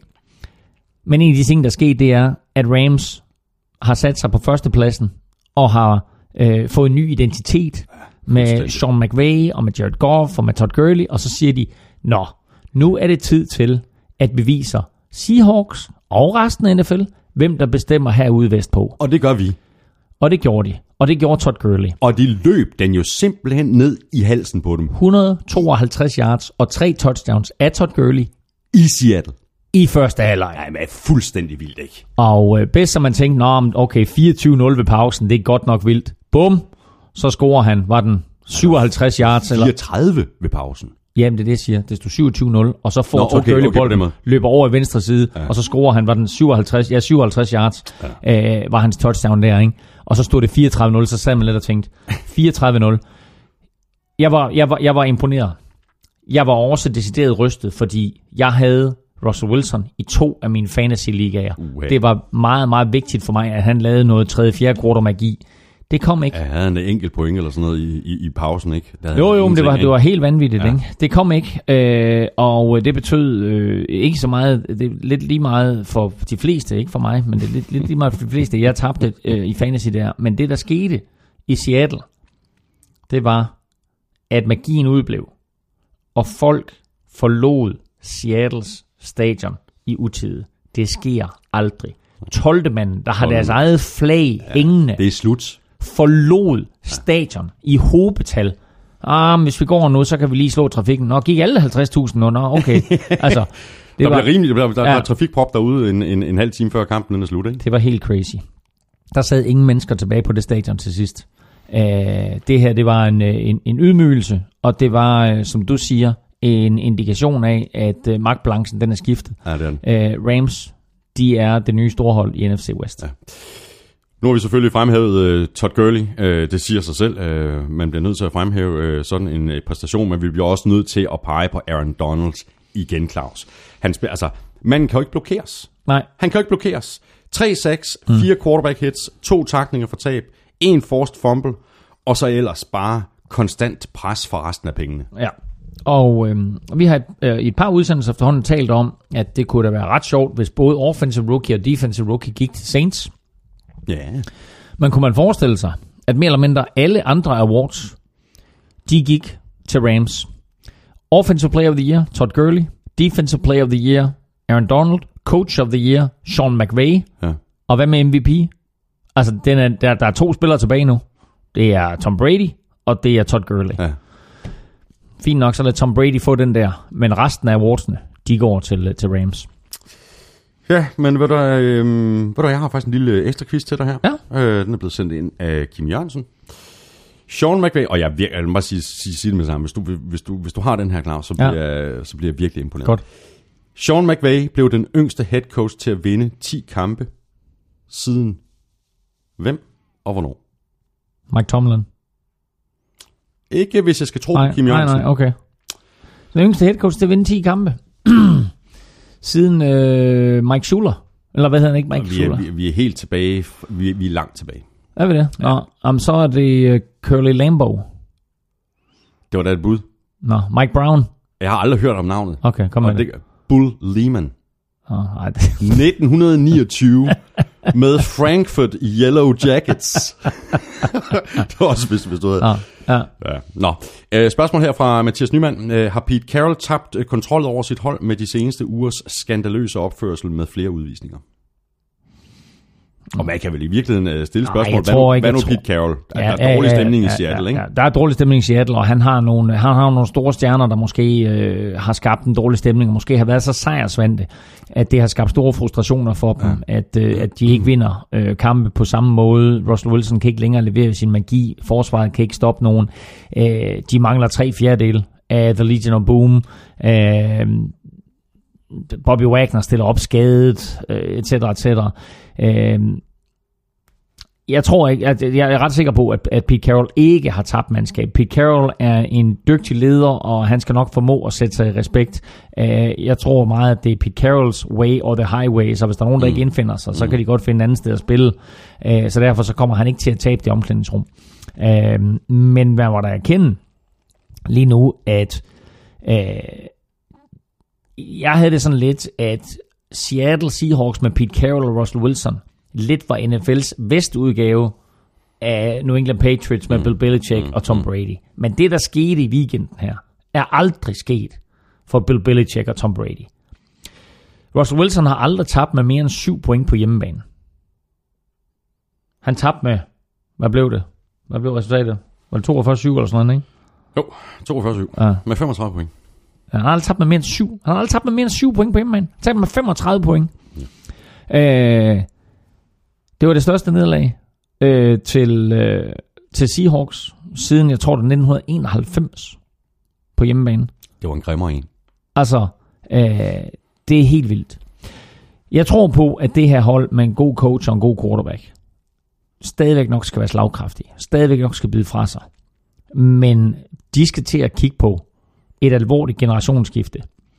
Øh, og hvor man kan sige, at Patriots jo stille og roligt skifter spillere ud, så har Seahawks jo holdt fast i en kerne af Ja, spillere, ja. som har været fundamentet for deres succes. Nu skal der stille og roligt begynde at skiftes ud, for ellers så falder det her helt sammen. Og så vil jeg anbefale, at de starter med at lave en offensiv linje. Præcis, jeg skulle lige til at sige det. Seahawks, de er øh, 8 og 6, og de møder Cowboys ude. Rams, de er 10 og 4, og de tager til Tennessee og spiller mod Titans. Og lige nøjagtigt det er min, min, min, øh, øh, mit bud på ugens, øh, eller på ugens Money in the Bank øh, i min spilartikel, som kommer op her senere i eftermiddag på gulklud.dk og på Danske Spil. Øh, det er ikke et stort beløb, men Money in the Bank er mere bare, du ved, en hurtig investering, der giver pengene igen. 1,30 giver Rams igen på udebane for en sejr over Tennessee Titans. Og det synes jeg faktisk er et ganske, ganske, Det er det også. øh, altså ganske god fortjeneste. 30% investering. Det er juleaften, ikke du ved? Du smider lige lidt penge der, inden I sætter jer til bordet. Når I går for bordet, så er kampen overstået. Bum, Og så er til en 30%. Money in the bank. Money in the bank. Og lige præcis, uh, Titans uh, har jo ikke haft de, de fedeste to uger på, på Vestkysten. I forrige uge, der tabte de til uh, Cardinals, og i søndags, der tabte de med 25-23 til 49ers, der nu har vundet tre kampe i træk. yeah, baby, yeah, Garoppolo.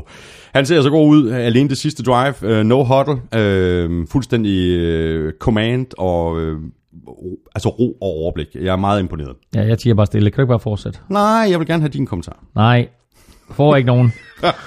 øhm, han har en lille bitte smule held med sig nogle gange, Jimmy Uh. Garoppolo. Han kaster et par kast, og ved, man tænker, uh, der, det var vist heldigt nok, den ikke blev interceptet. Så får han lidt hjælp af Marcus Goodwin på et vanvittigt kast øh, ud til sidelinjen, som egentlig burde interceptes. Mar- Marcus Goodwin ender med at, at, at lave et fabelagtigt catch i stedet for. Ja, hvor det i Øh, virkeligheden er både, både ham og så forsvarsspilleren, der har fat i bolden, ikke, men bliver så dømt til, som et catch til Goodwin. Fordi hvis der er tvivl, og de begge to er fast i, Præcis. fa- fat i bolden, så er det angrebsspilleren, der har ret til den. Øhm, men udover det, så elsker jeg hans hurtige aftræk. Jeg elsker hans evne til at købe sig tid i lommen. Ja. Evner hans evne, øh, jeg elsker hans evne til at fordele boldene. Til, øh, han har den samme yndlingsreceiver som Tom Brady. Det er den åbne mand. Den otte mand, den fri mand, ikke? Øh, jeg kan godt lide at se på Jimmy Garoppolo, og det er jeg ret sikker på, at øh, alle, der er 49ers fans, også kan, fordi det her, det er en åbenbaring, og det er en er ja, det tidlig altså. julegave, de har fået ja, i form det af er, ham. Ja, det er det altså. Ja, og man kan bare sige, altså, øh, han, han forlænger øh, øh, drives, øh, han konverterer på tredje down, øh, og han er simpelthen så rolig, og hvis man tænker på, hvor lidt han kender af den her meget komplicerede Shanahan playbook. Mm. Fordi hvis vi bare spoler tiden tilbage til det mm. første år, hvor Shanahan mm. var offensiv koordinator for Matt Ryan og company mm. i Atlanta, der var der altså stjernespillere på det der angreb der. Mm. Og det så ikke kønt ud. Matt Ryan så ikke kønt ud hele den sæson. Det var først året efter, Ja. altså sidste år, Ja. hvor de jo virkelig bare øh, sparkede røv, ikke? Netop fordi, at, at det er så kompliceret et angreb, det her. Så bare se på Garoppolo nu, og du har jo fuldstændig ret, han, er, han har da heldet med sig et, et par gange. Men er det ikke sådan for... Øh, altså jeg kunne godt komme i tanke om nogle andre, der også øh, har heldet med sig. En Brett Favre for eksempel havde bare gang på gang på gang heldet med sig. Og hvis der er en quarterback, som øh, Garoppolo han ser op til, og prøver at spejle sig selv i, så er det lige præcis Brett Favre.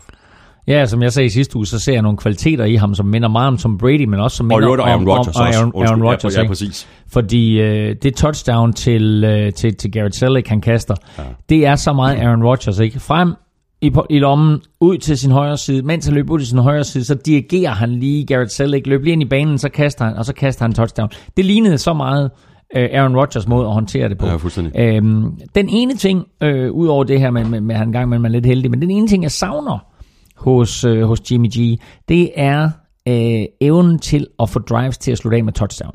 Det er fint, mm. at du har en spiller som Robbie Gold, som kommer ind og sparker seks field goals, øh, og det er vidunderligt at have en kicker, der kan det.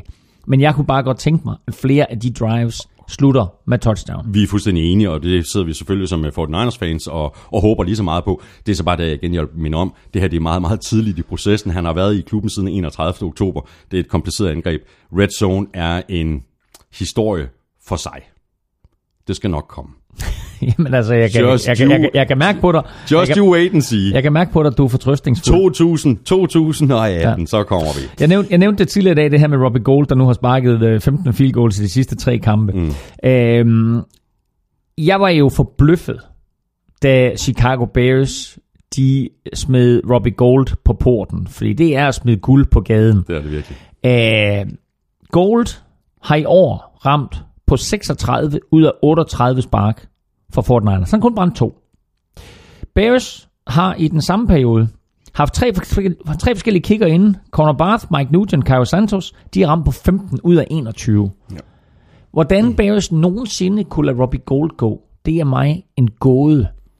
Som jeg har sagt før, ingen har nogensinde været bedre til at sparke på Soldier Field på den bane i de forhold end Robbie Gold. De lader ham gå Det har kostet dem point, og i sidste ende sejre. Robbie Gold giver 49ers ja. sejre, fordi det kan godt være, at Jimmy G er den store held, men det er Robbie Gold, Ja, der det er sørger for pointene. Ja, ja, men han er også blevet hyldet. Det er jo, det er jo det er Robbie Gold, der er blevet hyldet Ja. i omklædningsrummet de sidste, de Ja. sidste to-tre kampe. Ikke? Giants hedder med sådan en populær slangord The G-Man, men det kunne man efterhånden kalde Garoppolo Ja. og Gold The G-Man. Ja, præcis. Skal lige tælle lidt uh, Titans også. Uh, de kunne slet ikke få noget til at fungere i, i første halvleg. Så skruede Mariota et, uh, Ja. et, uh, et godt angreb uh, sammen uh, lige før pausen, hvilket så resulterede i et touchdown uh, at gå til pause på, og så var 49ers føring så reduceret til, til 16-10, og så kom der så to scoringer mere uh, fra, fra Titans i anden halvleg. Uh, Titans kom foran, uh, og de førte sig med, med 23-22, da der manglede et enkelt minut af kampen. Mariota spillede godt i anden halvleg, synes jeg. Det, Mm, det det bedste, han vi har, vi, har, vi har set fra ham uh, i år. Jamen altså, det var ligesom om fanden tog ved ham. Det var ligesom om han godt var klar over, wow, vi skal faktisk vinde den her kamp, fordi vi har ikke verdens nemmeste program med, med Rams og Jaguars ja, præcis. tilbage.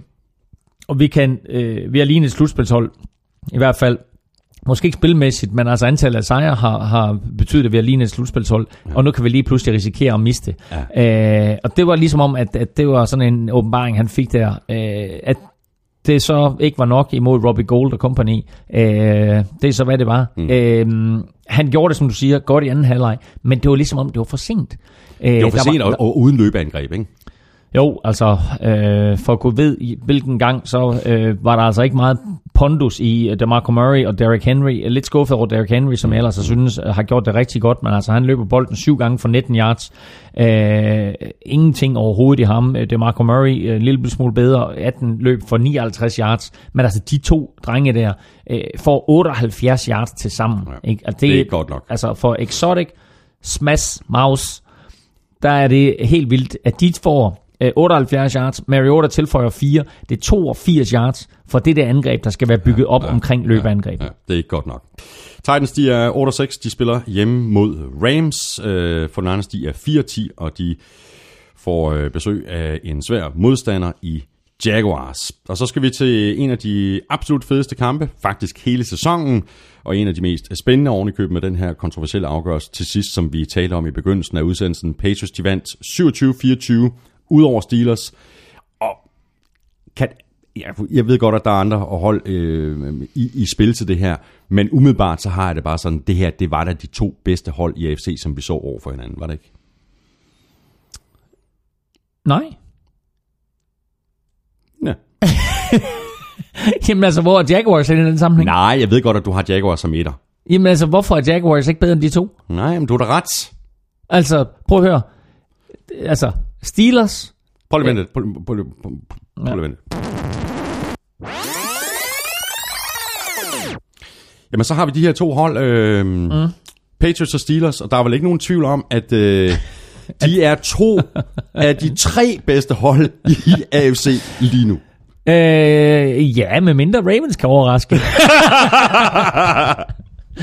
øh, nej, altså, de spiller en fabelagtig kamp. Og øh, på den måde, som resultaterne har fordelt sig de sidste to uger, så ender Jaguars jo lidt med at øh, stå og, og hive sig selv i håret og tænke, hvorfor får vi ikke anden seed, eller måske endda første seed? Fordi Steelers ender med at slå Ravens. Og så ender Patriots med at slå Steelers. Og det betyder, at de, de resultater falder ud på den baggrund, det betyder faktisk, at så ender Patriots og Steelers med at blive 1 og 2 med stor sandsynlighed. Hvis bare et af de to resultater var faldet ud til den anden side, Ravens havde slået Steelers, eller Steelers havde slået Patriots, så kunne Jaguars være kommet ind imellem ja, dem, og så i hvert fald have fået andet seed, mm. og måske endda, hvis der var nogle resultater, der var faldet ud til deres fordel, også have fået første seed. Nu får de i stedet for tredje seed, det betyder, de får ingen oversæder. De starter selvfølgelig på hjemmebane i slutspillet, men så skal de enten til øh, Pittsburgh eller til New England. Og øh, som det ser ud nu, så skal de til Pittsburgh. Øhm, og jeg siger ikke, at de ikke kan slå Pittsburgh, for det tror jeg godt, de kan. Mm. Øh, jeg tror faktisk, hvis jeg skal være helt ærligt, så helt ærligt, så tror jeg, at Jaguars har en større chance for at slå Patriots, end de har for at slå Steelers. Og hvorfor... Øh, Fordi og, den- og, og den- er, det ud fra... Øh, det har der er ikke noget at gøre med, om du spiller på udebane eller hjemmebane. Hvis, hvis vi nej, nej, siger, begge, begge, begge to bliver på udbanen. Ja, Men Jaguars, altså blueprintet på at slå Patriots, viste Dolphins. Og Steelers gjorde mange af de samme, samme ting, som Dolphins gjorde, nemlig Øh, sørg for at komme op med dine cornerbacks helt op på linjen. Mm. Jam receiverne. Sørg for, at de ikke øh, får frit le- lejde ned ad banen. Øh, kan køre de her små øh, korte outs og indsruter, som Brady er så god til at ramme. Og få lagt noget pres på Brady. Det havde, det havde Dolphins succes med. Det havde Steelers succes med. Øh, og med de to cornerbacks, som Jaguars har, der begge to er valgt ind til Pro Bowl, mm. og begge to som starter, mm. så øh, kunne de sagtens tage øh, Chris Hogan og Amendola, eller øh, Jack, hvad hedder ikke Jacob Brissett, hvad hedder han, øh, Philip Dorset. Øh, Hvem tager. Gronkowski? Ja, men det, jamen, det er udfordringen, Fordi så, hvis- fordi han er en udfordring for alle Ja, du selvfølgelig. trods, men den Ja, ja, ja. kamp, han spiller her, ikke? Ja, ja. Og han var jo ikke med i kampen mod Dolphins. Her ser vi altså, at Patriots er rimelig meget bedre på angrebet, når Gronkowski han spiller med. ikke? Ja, i hvert fald i fjerde kvartal, fordi Gronkowski var, var fuldstændig øh, ude af den kamp indtil fjerde kvartal, indtil det hele skulle afgøres. Øh, men, øh, men jeg siger bare, jeg tror bare, at Jaguars står bedre til, øh, til, til Patriots end til, end til Steelers, men altså, jeg kunne godt se Jaguars slå begge mandskaber. Det kunne jeg. Jamen, der er ikke, vi, vi skal ikke udelukke Nej, noget. Det bliver et fantastisk slutspil, det her.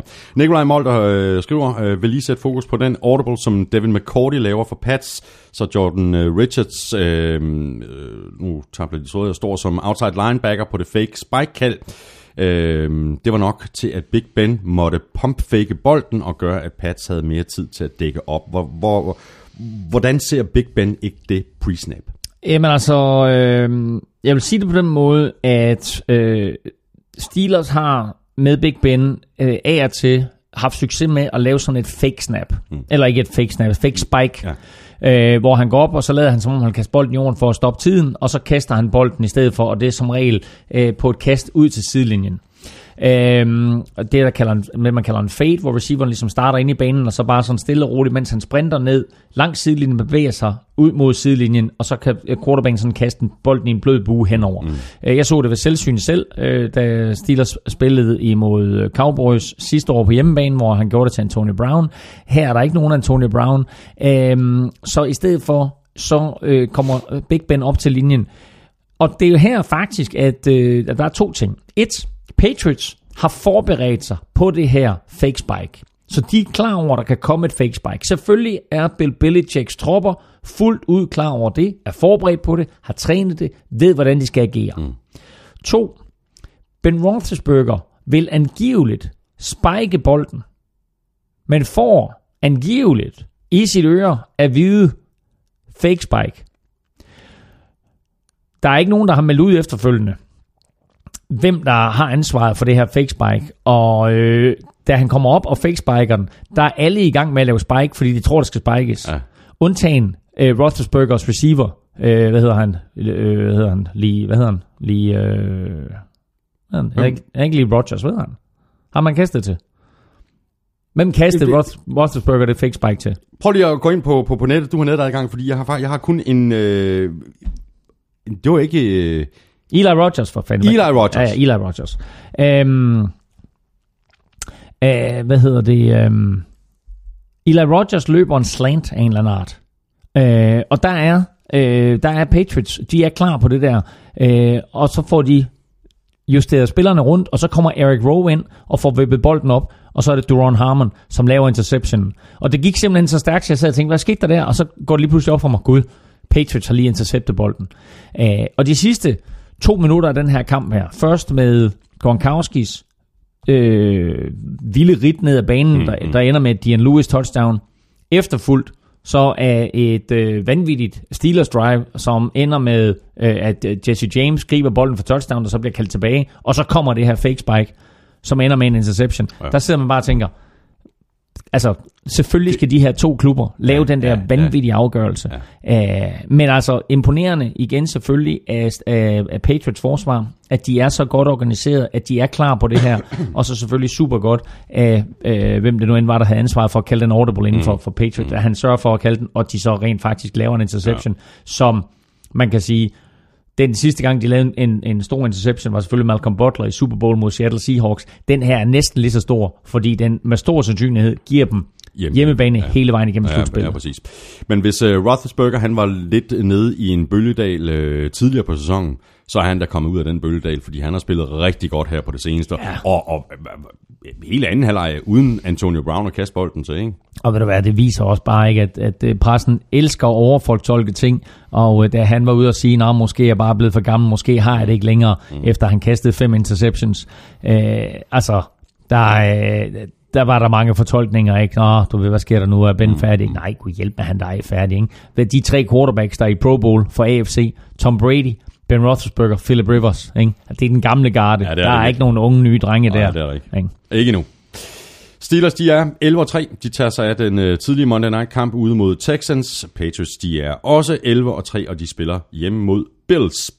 Og så videre til uh, Cowboys, der hiv en uh, super uh, vigtig sejr i land på 2017 ude over uh, Raiders. Uh, Cowboys, de skulle ligesom vinde, hvis de ville holde liv i, i deres håb om at nå med i slutspillet. Det var tæt. Uh, der var et uh, par vigtige spil, der lige akkurat gik uh, Cowboys vej. Uh, da der står 17-17 med 5 minutter tilbage af kampen. Cowboys gik på den på fjerde down fra egen 39 yard linje. Dak Prescott tog den selv, og det så faktisk ud til, at han blev stoppet. Kort af første down markeringen, så bliver den kigget igennem, og det, man kan stadigvæk ikke rigtig se det. Og så, så får han så, og de har, dommeren har sådan et indekskart til at måle, til at vise, at den er der. Altså, og jeg synes stadigvæk ikke rigtigt, at man kan se den, men, men de får den, og det, det er et ret vigtigt spil, ikke? Nå, altså, men, men det kort, han bruger, eller det stykke papir, han bruger, det er jo fordi, de sætter kæden ind, og så sætter de kæden ved siden af bolden, og man kan ikke se, om der er en millimeter eller to mellem bolden og kæden, og så er han nødt til at køre et kort ned, og da kortet det så rammer bolden, så siger han, "Nå, men så er der jo første down. Ja.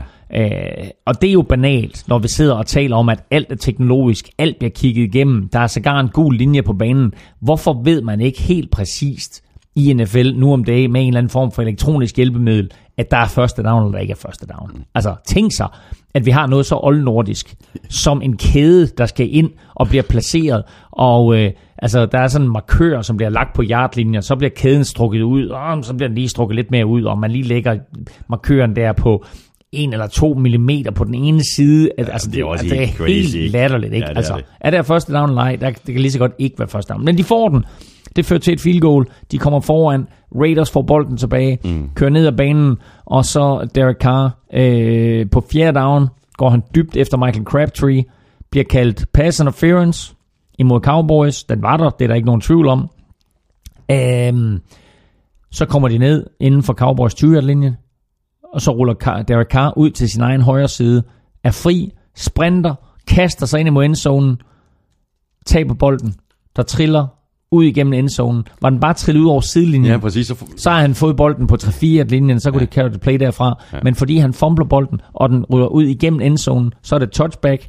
Cowboys bold på 20 linje, de kan sætte sig ned, ja. trække resten af jeg, tiden af klokken. pro- jeg har et kæmpe problem med den regel. Jeg har ikke. Jeg, prøv, at høre, jeg ved godt, der er nogen, der har problemer med den regel. Jeg synes, det er helt fint. Jeg, går, jeg går i reglen. Nej, jeg synes, det er træls. Hvorfor? Jeg synes, det er træls. Hvis Hvorfor? Du, jamen, fordi det, det, det kan være så tilfældigt, det der med, om du lige øh, øh, taber bolden ud over, bare forestille os helt nede i hjørnet nede ved pejleren, ikke? om du lige taber den sådan ud øh, til, til højre for pejleren, eller lige til venstre, for ind i endzone, eller ud over sidelinjen. Jeg synes, prøv at høre, det er en regel, der har eksisteret i al den tid, jeg har kendt til fodbold, og, og lang tid før det også. Og du er gammel efterhånden. Ja, præcis. Og øh, jeg synes, den er helt fin. Og øh, hvis du tænker tilbage på øh, Super Bowl, hvad har det været? Øh, Cowboys og Bills, det har nok været, øh, har det været Super Bowl 28 måske, øh, hvor Leon Lett løber ned øh, mod endzonen efter en fumble, og bliver fanget bagfra af Don Beebe, og Don Beebe slår bolden ud af hånden på Leon Lett på 1 linjen og bolden triller ud igennem endzonen. Det giver touchback og Bills bold på 20'eren. Det synes jeg, der er meget federe, end at Leon Lett får bolden på 1 linjen hvor han fumblede. Ja. Men, lige, men okay, jeg, jeg er med på, hvad du mener, og jeg kan også godt se det lige præcis i den der situation. Men i den anden situation her med Derek Carr, og selvfølgelig kan man ikke lave øh, for, forskellige regler, der, der gælder øh, for forskellige situationer. Jeg synes bare, at man har set nogle, nogle spillesituationer, hvor det bare sådan, ja, okay, hvad var det, hvad var det forsvaret gjorde for, at, øh, Jamen, at, at de skulle have øh, Nej, men du, bolden? du, du, altså. prøv at høre, du, du, du snakker, du, at, ja, du har tydeligvis hørt på nogle amerikanske kommentatorer, fordi det er præcis det, de siger. Og Jeg lytter fu- aldrig til amerikanske kommentatorer, Claus. Jeg og lytter kun til dig. Og jeg er fuldstændig uenig med de amerikanske kommentatorer, for jeg synes, reglen er fin, jeg synes, den er fin, som den er. og Jeg synes, det er helt fint, at man skal bevare øh, kontrollen over bolden, når det sådan, man kaster sig frem. Du ved, så kaster du frem med en hånd. Jamen, så coach, så siger du til dine spillere, behold to hænder på bolden. Ikke? Og det skal Derek Carr, der gør det. Hvis han beholder to hænder på bolden, så fumbler han ikke. Og det godt være, at han ikke kommer ind, så bliver han stoppet på en kvartjerlinje eller et eller andet. Ikke? Men så kan de køre et spil derfra med Marshawn Lynch bagefter, og så scorer han. Jeg synes, reglen er helt fin. Men øh, udover øh, det der spil, øh, Claus, øh, så synes jeg da, at han, øh, han så bedre ud, end han har gjort længe. Hvem? Derek Carr. Nå, ja, jo. Ja. Gjorde han ikke det? Jo, jo, men det gjorde han. han altså, øh, Jamen, i forhold til den her sæson. Nå, ja, Michael Crabtree har også tænkt sig at gribe nogle bolde i den her kamp, ja. jo. to touchdowns til Crabtree. Præcis. Uh, han gjorde det godt. Amari Cooper var ikke med. Uh, Seth Roberts var ok. Uh, altså, det her det var to mandskaber, ikke, som begge to havde brug for en sejr for at holde liv i slutspilstrømmen. Mm. Raiders må nok betragte løbet som kørt nu. Ja. Uh, Cowboys har stadigvæk en teoretisk mulighed, men altså som sagt, så kan de ende 10 og 6 og stadigvæk være uden for slutspilsbilledet. Uh, Raiders har haft en skuffende sæson, og øh, at de er tæt på at levere, synes jeg, overraskelsen imod øh, mod Cowboys. Det siger mere om, om, om de her to mandskaber, at det er sådan to mandskaber ja. helt ude på periferien, mm. og som hvor jeg egentlig ikke håber, at nogen af dem kommer i slutspillet, for der er ikke nogen af dem, der fortjener det, og der er ikke nogen af dem, der kan gøre det store i slutspillet. Mm. Og det er virkelig øh, vind eller forsvind for Cowboys. Øh, Seahawks kommer på besøg, men Zeke er tilbage. Zeke er tilbage, og det er han i den her uge, og det er han i næste uge, det er mod Seahawks og Eagles, så altså øh, Cowboys kan godt vinde de her to kampe. Ja. Og Cowboys, de er 8-6, øh, de spiller altså hjemme mod Seahawks. Øh, Raiders, de er 6 og 8, og de tager til Philadelphia og spiller mod Eagles i den sene Monday Night kamp. Og så er vi nået til øh, rundt den sidste kamp, nemlig Monday Night kampen fra sidste uge, som Falcons vandt med 24-21 over Buccaneers, og som vi så i flere af de andre kampe, øh, så fik øh, favoritterne i den her kamp også mere kamp til stregen, end vi lige havde forventet på forhånd. Og øh, typisk øh, hashtag NFL Show Curse, så efter at vi har siddet og svinet James Winston til. Ja, så spiller han den bedste kamp nogensinde. Han spiller statistisk sin bedste kamp. Jeg tror, det, jeg tror statistisk var det hans næstbedste kamp i karrieren. Mm. Han var, han var forrygende. Han havde en lille, jeg tror det var i slutningen af første halvleg, der havde han lige et par ting, hvor jeg tænkte, om det der, det var, det var, det var sådan, du ved, det er sådan, vi kender ham. Men bortset fra det, så spillede han en virkelig, virkelig god kamp. Ja. Leverede nogle øh, virkelig, virkelig gode bolde. Øh, fandt øh, Mike Evans et par gange. Øh, jeg sad og tænkte over, undervejs øh, i, i sådan første halvleg, tænkte, hvor er det utroligt, så lille en del af angrebet Mike Evans han er blevet. Men han ender med at, at gribe fem bolde og, og et langt touchdown, og øh, Cameron Braid øh, var god, Aaron Humphries var god, øh, O.J. Howard, den her rookie tight end, griber en enkelt bold, øh, som han tager hele vejen til touchdown. Mm. 30 yards, øh, bryder en tackling, og så sætter han turboen på. Og jeg må indrømme, det er nok første gang, jeg lægger mærke til, hvor hurtig O.J. Howard han er. Det er altså en fyr på små 2 meter og 120 kilo, og han løber mega stærkt. Ja. Øh, men på det play, i hvert fald på den angrebsserie, jeg er ikke sikker på, at det er på samme play, i hvert fald på den angrebsserie, der bliver både Deshaun Jackson og O.J. Howard skadet. Så øh, James Winston spiller øh, de sidste tre quarters uden de to. Øh, og altså, øh, Buccaneers ender med at få 10 spillere skadet i den her Monday Night kamp. Øh, kan du huske tilbage på, at der har været et par situationer, hvordan Seahawks, der fik et hav spillere skadet på torsdag, på, i en torsdagskamp, ja, ja, ja. og så sagde de, nu er det torsdagskampens skyld, vi får så mange spillere skadet, vi ikke noget at komme os, og så videre. Mm-hmm. Nu er der 10 spillere skadet på Monday Night. Det er ikke noget at gøre med, hvornår du spiller, det har noget at gøre med, at det er, det er en brutal sport, og skader kan ramme dig, uanset hvornår det er. Og derfor så tror jeg heller ikke, at der kommer til at ske noget med torsdagskampene, de bliver beholdt, som de er. Det er ikke nemt for noget mandskab at stille til kamp med 46 spillere, og så får du 10 spillere skadet. Uh, så pludselig så er du altså nede på 36, så skal altså laves en del rokeringer. Ja, skal der skal laves rokeringer på den offensive linje, der skal laves rokeringer på special teams, etc. etc., etc. Uh, og uh, der var jo faktisk en situation i første halvleg, hvor Falcons kaster touchdown, hvor Buccaneers kun har 10 mand på banen. Øh, det kan være udtryk for, at der er skader, der er nogen, der ikke har fået kommunikeret videre ind. Ham, der plejer at være inde der, det er dit ansvar nu. Det kan også bare være øh, simpel forvirring på et ja, Buccaneers-mandskab. Ja, ja. Øh, men der sker bare mange ting, når man får så mange skader. Buccaneers spillede en rigtig, rigtig god kamp. Atlanta Falcons så i lang tid ud til bare at cruise den her sejr hjem. Mm. Og så på en eller anden måde, der formår de ikke at fortsætte de gode tendenser, de havde. Fordi øh, det her, det er øh, sæsonens bedste kamp af Devonta Freeman. Han er helt forrygende. Han fører Falcons i den her kamp i både rushing yards og receiving yards. 126 rushing yards og 68 receiving yards. Og jeg må indrømme, at jeg havde faktisk tænkt mig, at jeg ville have sagt det på et tidligere tidspunkt i NFL-showet, men nu vil jeg have lov til at sige, at det er... Altså, jeg snakker ikke om i dag, jeg snakker om tidligere på sæsonen. Mm. Jeg elsker at se Devonta Freeman løbe. Ja, ja. Hvor løber han bare med en aggression og en eksplosion. Øh, han er forrygende at se på. Han fumbler godt nok to gange, men ingen af de to fumbles mister Og, det, og, det, og det er tidligt i kampen, og det kommer hans over, ikke? Og han mister en i første halvleg, en i anden halvleg. Men begge Var to, det? ja det tror jeg det er. Og, men begge to, ja. øhm, husker jeg forkert. begge to får hans holdkammerater fat i. Ja. Ja. Så der er ikke nogen af dem, der får Nej, stor indflydelse nej, på nej. kampen. Den ene er jo faktisk et touchdown, som han fumbler. Øh, lige uden for mållinjen fumbler han et touchdown ind i endzonen, og den får hans holdkammerat Ja. Tualolo fat i. Øh, og så bliver det i stedet for touchdown til ham. Eller var det O.J. Howard? For? Nej, det selvfølgelig var det ikke Howard, han spiller for det andet hold. Øh, nej, jeg tror, det var Tualolo, der, der, der fik fat i, i, den, øh, i det touchdown. Mm. Øh, men, men altså, Devonta Freeman, helt forrygende.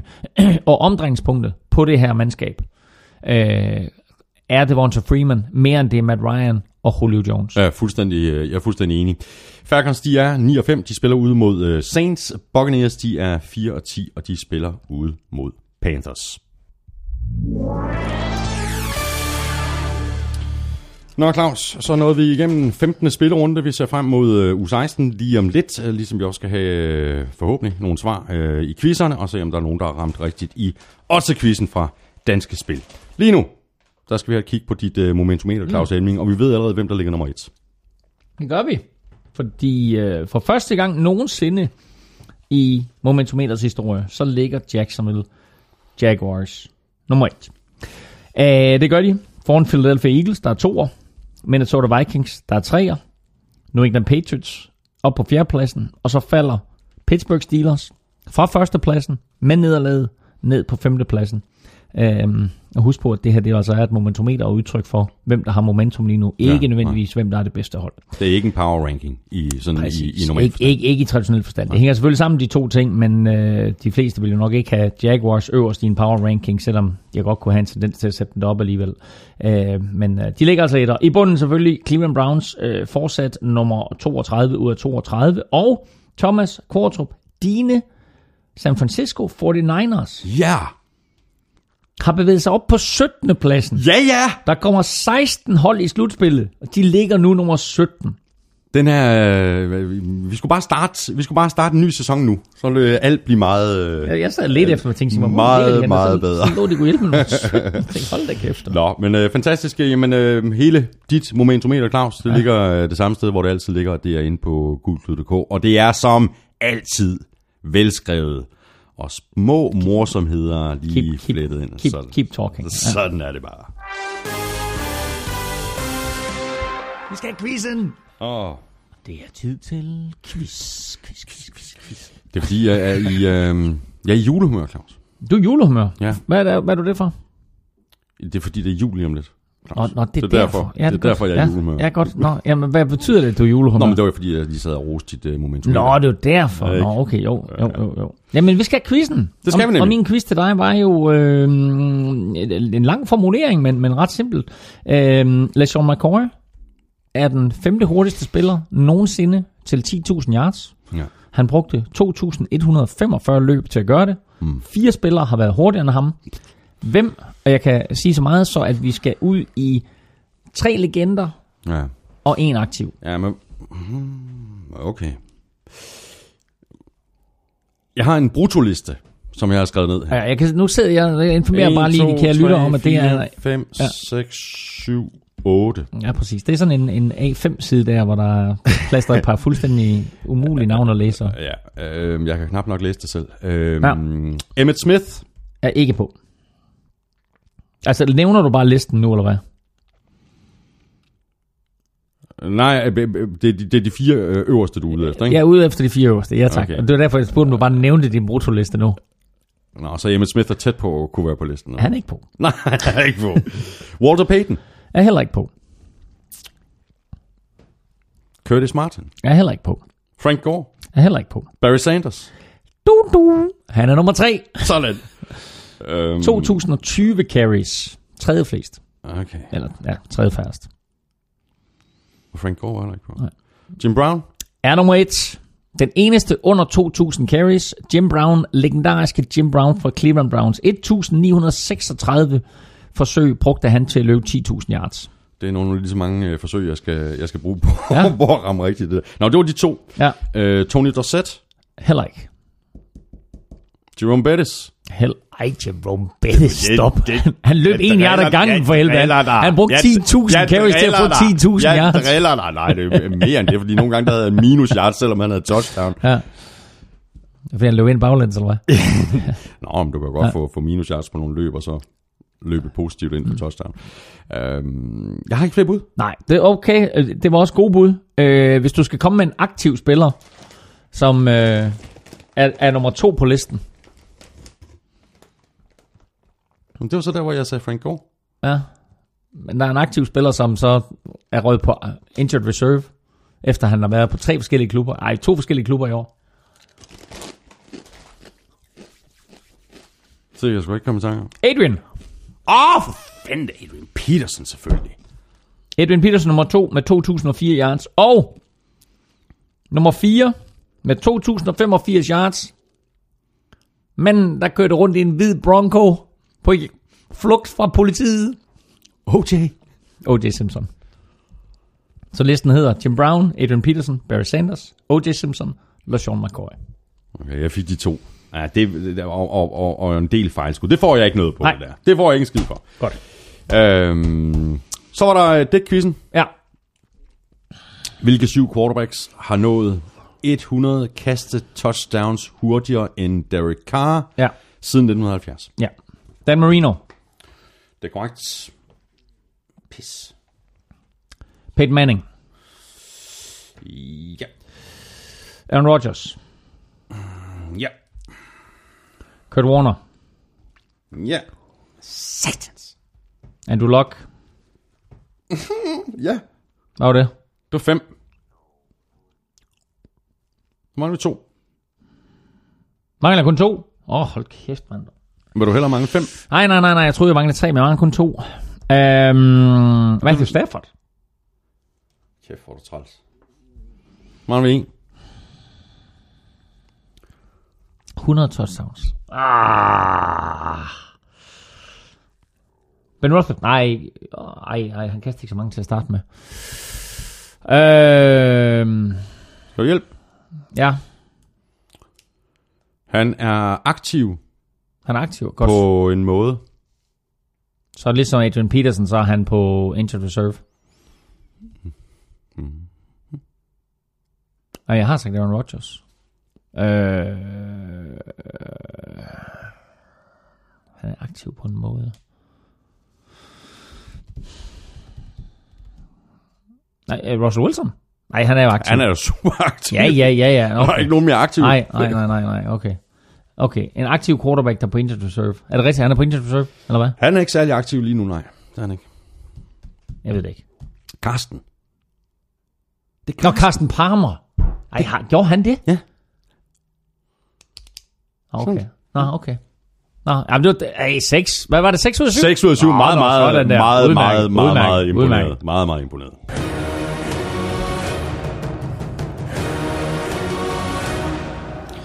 Så er vi nået frem til øh, Odds-quizzen. Øh, de seneste par uger, der har der ikke øh, været nogen vinder. Det er der til gengæld i den her uge. Helt tre mand høj. Til, hele tre mand høj. Ramte rigtigt på 1,65. Og de tre er Michael Black, Anders S. Christensen og Christian Bøje. Tilbage fra jer er nu bare at sende mig en øh, DM på Twitter, og så får I et øh, freebet på 200 kroner retur. Og hvis du også øh, godt kunne tænke dig at vinde sådan et øh, freebet, så skulle du tage at øh, tjekke NFL Shows øh, Twitter-profil, hvor vi lægger en frisk odds op torsdag, og så har du indtil klokken øh, 19 søndag aften til at svare på det tweet, hvor quizzen er vedhæftet. Skriv dine bud og afslut med hashtag Odds Alle, der rammer rigtigt, vinder et freebet på 200 kroner til Odds på Danske Spil. Der er kun de øh, to velkendte krav. Du skal være 18 for at deltage, og så skal du, hvis altså du vinder, placere hele beløbet på et spil. Så skal vi have sat øh, vores øh, picks til 16. og altså næst sidste spillerunde. Claus Elming, er du klar? Ja. Hvor er det godt. The Statman. Lukas Willumsen skriver. Claus var vist klar over, at han skulle til at øh, steppe op for at have en chance. Det gjorde han faktisk denne uge, da han med 11 rigtige havde sin næstbedste runde i sæsonen. Desværre for Claus fortsætter Thomas sin skræmmende gode sæson, og denne uge gjorde han, hvad der aldrig før er gjort i NFL-showets historie. 16 kampe, 16 rigtige. Wow. Der er, ikke noget af det her, der er ikke noget af det her, som jeg selv siger. Det er alt sammen noget, Lukas Wow, wow, wow. Hvad, hvad fortæller du mig? 16 ud af 16. Havde du 16 ud af 16? 16 ud af 16. Og jeg kan lige så godt sige, at jeg har været i kontakt med, med, med, med, med, med en af, af topbosserne øh, på, på Danske Spil, øh, Søren Nielsen, her til morgen. Fordi, og det kan jeg selvfølgelig sagtens sidde og sige nu, men ikke desto mindre er det rigtigt, jeg havde øh, krydset af, for jeg havde en meget god fornemmelse. Så jeg var ved at sætte en hund på de her 16 kampe. Og det skrev jeg, så- Søren Nielsen, der svarede mig, ja, det havde så givet et samlet odds på 516,15. Det havde alligevel lige været 51.615 kroner at gå på juleferie med, ikke? Åh oh, jo, men altså, du var lige ved. Ja, ja, men det er også det, jeg siger. Jeg, jeg, jeg, jeg gjorde det ikke. Jeg, jeg, jeg, jeg, gjorde det ikke, men altså... Nå, jeg havde 16 rigtigt, Claus. Du havde 11. Øhm, så øhm, jeg vender lige tilbage til Lukas Williamsen her, fordi han, han skriver nogle andre gode ting. Oh, det, er alligevel, det er alligevel imponerende. Altså, high five for det. Sådan der. NFL, Det var bedre end Blake Bortles high five, det der. NFL Pick Watch samler picks ind fra over 100 amerikanske eksperter, men ikke en havde en perfect week, undtagen Thomas. Stillingen er nu wow. 150-131. Men mere interessant er det, at Thomas' forsøg på en perfect season med Saints stadig er i live. Nu 14 rigtige i 14 wow. kampe. Nu begynder det at blive lidt spændende, ikke? Mm. Nu begynder det at blive lidt spændende. Derudover så kan der være, at øh, der er godt nyt på vej til fans af Cleveland Browns. Thomas har efterhånden haft en øh, Bears sejr i picks øh, hele 10 gange i NFL-shows levetid, men har endnu aldrig ramt rigtigt. Clevelands bedste chance for en sejr i år er derfor nok, at Thomas tager Bears i picks. Hashtag Kvartumkøs. Og så slutter Lukas af med en idé til næste sæson. Claus' picks tæller dobbelt, når han rammer rigtigt. Så bliver det måske spændende. 150 131, ja. Nå, Claus. 16. spillerunde. Ja, Øhm, Ravens Colts. Ravens, Ravens. Packers Vikings. Vikings, Vikings. Bengals Lions. Ja. Lions. Lions. Chiefs Dolphins. Chiefs. Du er så fristet. Jeg er fristet. Øhm, jeg siger også Chiefs, men bare lige sige, at Dolphins giver altså 5,0 i odds igen. Wow. 5,0. Ja, hvis, Ja. De, hvis de kan spille, som de gjorde Ja. mod uh, Patriots, ja. så øh, har de da en chance. Præcis. Og netop Patriots, de spiller mod Bills. Jeg har Patriots. Patriots.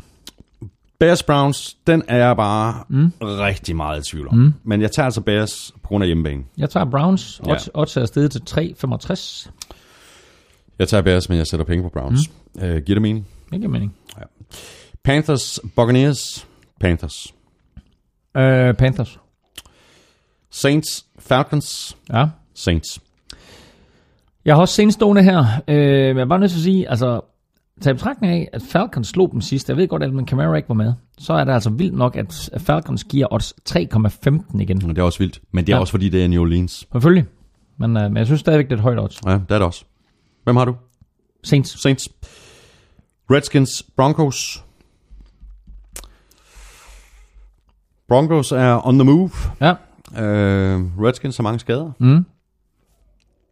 For some reason tager jeg ja. alligevel Redskins. Godt. Jeg tager Broncos, og det her, det er min, øh, min ugens bedste bet. Der er odds 2,7 på en Broncos sejr, mm. og øh, det synes jeg i den grad er værd at spille. Det giver dig fuldstændig uh, ret i. Og så har vi uh, Titans, Rams, Rams. Rams. Jets, Chargers. Ja, jeg, jeg bliver nødt til at sige Chargers. Jeg går også med Chargers. Uh, 49ers, Jaguars, mm. Jaguars. Jaguars. Cowboys, Seahawks, Cowboys. Seahawks, de er rasende, det er klart. Og de vil gøre alt, hvad de kan for at få visket den her skamplet af, men øh, det kan selv en sejr over Cowboys ikke gøre. Uh, jeg, jeg tror, Cowboys vinder hjemme med Sig sig. tilbage. Ja, jeg siger også Cowboys. Cardinals, Giants. Ja. Også noget i tvivl, ikke? Mm. Og så jeg kan lige starte med at sige, at jeg har taget Giants, og de giver odds 2,8 igen, hvilket er et fabelagtigt odds på et Giants-mandskab, som ser helt anderledes ud, under øh, den nye træner, end de gjorde under Ben McAdoo, og de ja. spiller mod et Ja. Cardinals-mandskab, der stiller med Drew Stanton som quarterback. Jeg har taget Giants. Din væven har øh, sørget for, at du har taget Cardinals. Jamen, så skider man, så tager jeg Cardinals. Godt. Texans Steelers, Steelers. Steelers, Eagles Raiders, Eagles. Eagles. Tak for det, Elming. I lige måde. Det var en fornøjelse. Det var en fornøjelse. Glædelig jul. Og i lige måde.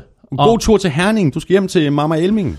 jeg skal til hjem til Mamma Elming øh, i Herning først, og så holder vi jul ude ved min bror Jesper. Øh, og Vikings spiller jo øh, der om natten, den 23. Øh, men jeg tror, at vi gør det, at vi ser øh, kampen dagen efter, condensed. Min Åh. bror, undertegnet, min far og øh, ham Adam, hans søn der, der er Lions og Panthers fan. Han bliver tvunget noget lilla tøj juleaften. Hvor gammel er han er? 12 Ni- eller sådan ni- noget? ni- ni, ja. ja. Jamen, uh, hils uh, hele familien. Uh, også brormand. Jo. Tak lige måde. Og i lige måde, og god jul til dig også og familien. Og vi ses, i, uh, vi ses i næste uge. Vi gør det torsdag i næste uge, ikke? Vi gør det torsdag. Det er sådan der. Ja. Så er vi tilbage på, på torsdagsbordet. Yes. Også øh, glædelig jul til alle, der har lyttet med. Øh, tak fordi du gjorde det. Hvis du har spørgsmål eller kommentarer, så kan du gøre det på Twitter og på mail nflshowet.dk. Kæmpe tak også til vores gode venner og sponsorer fra Tafel og Odset på Danske Spil. Støt dem, de støtter os.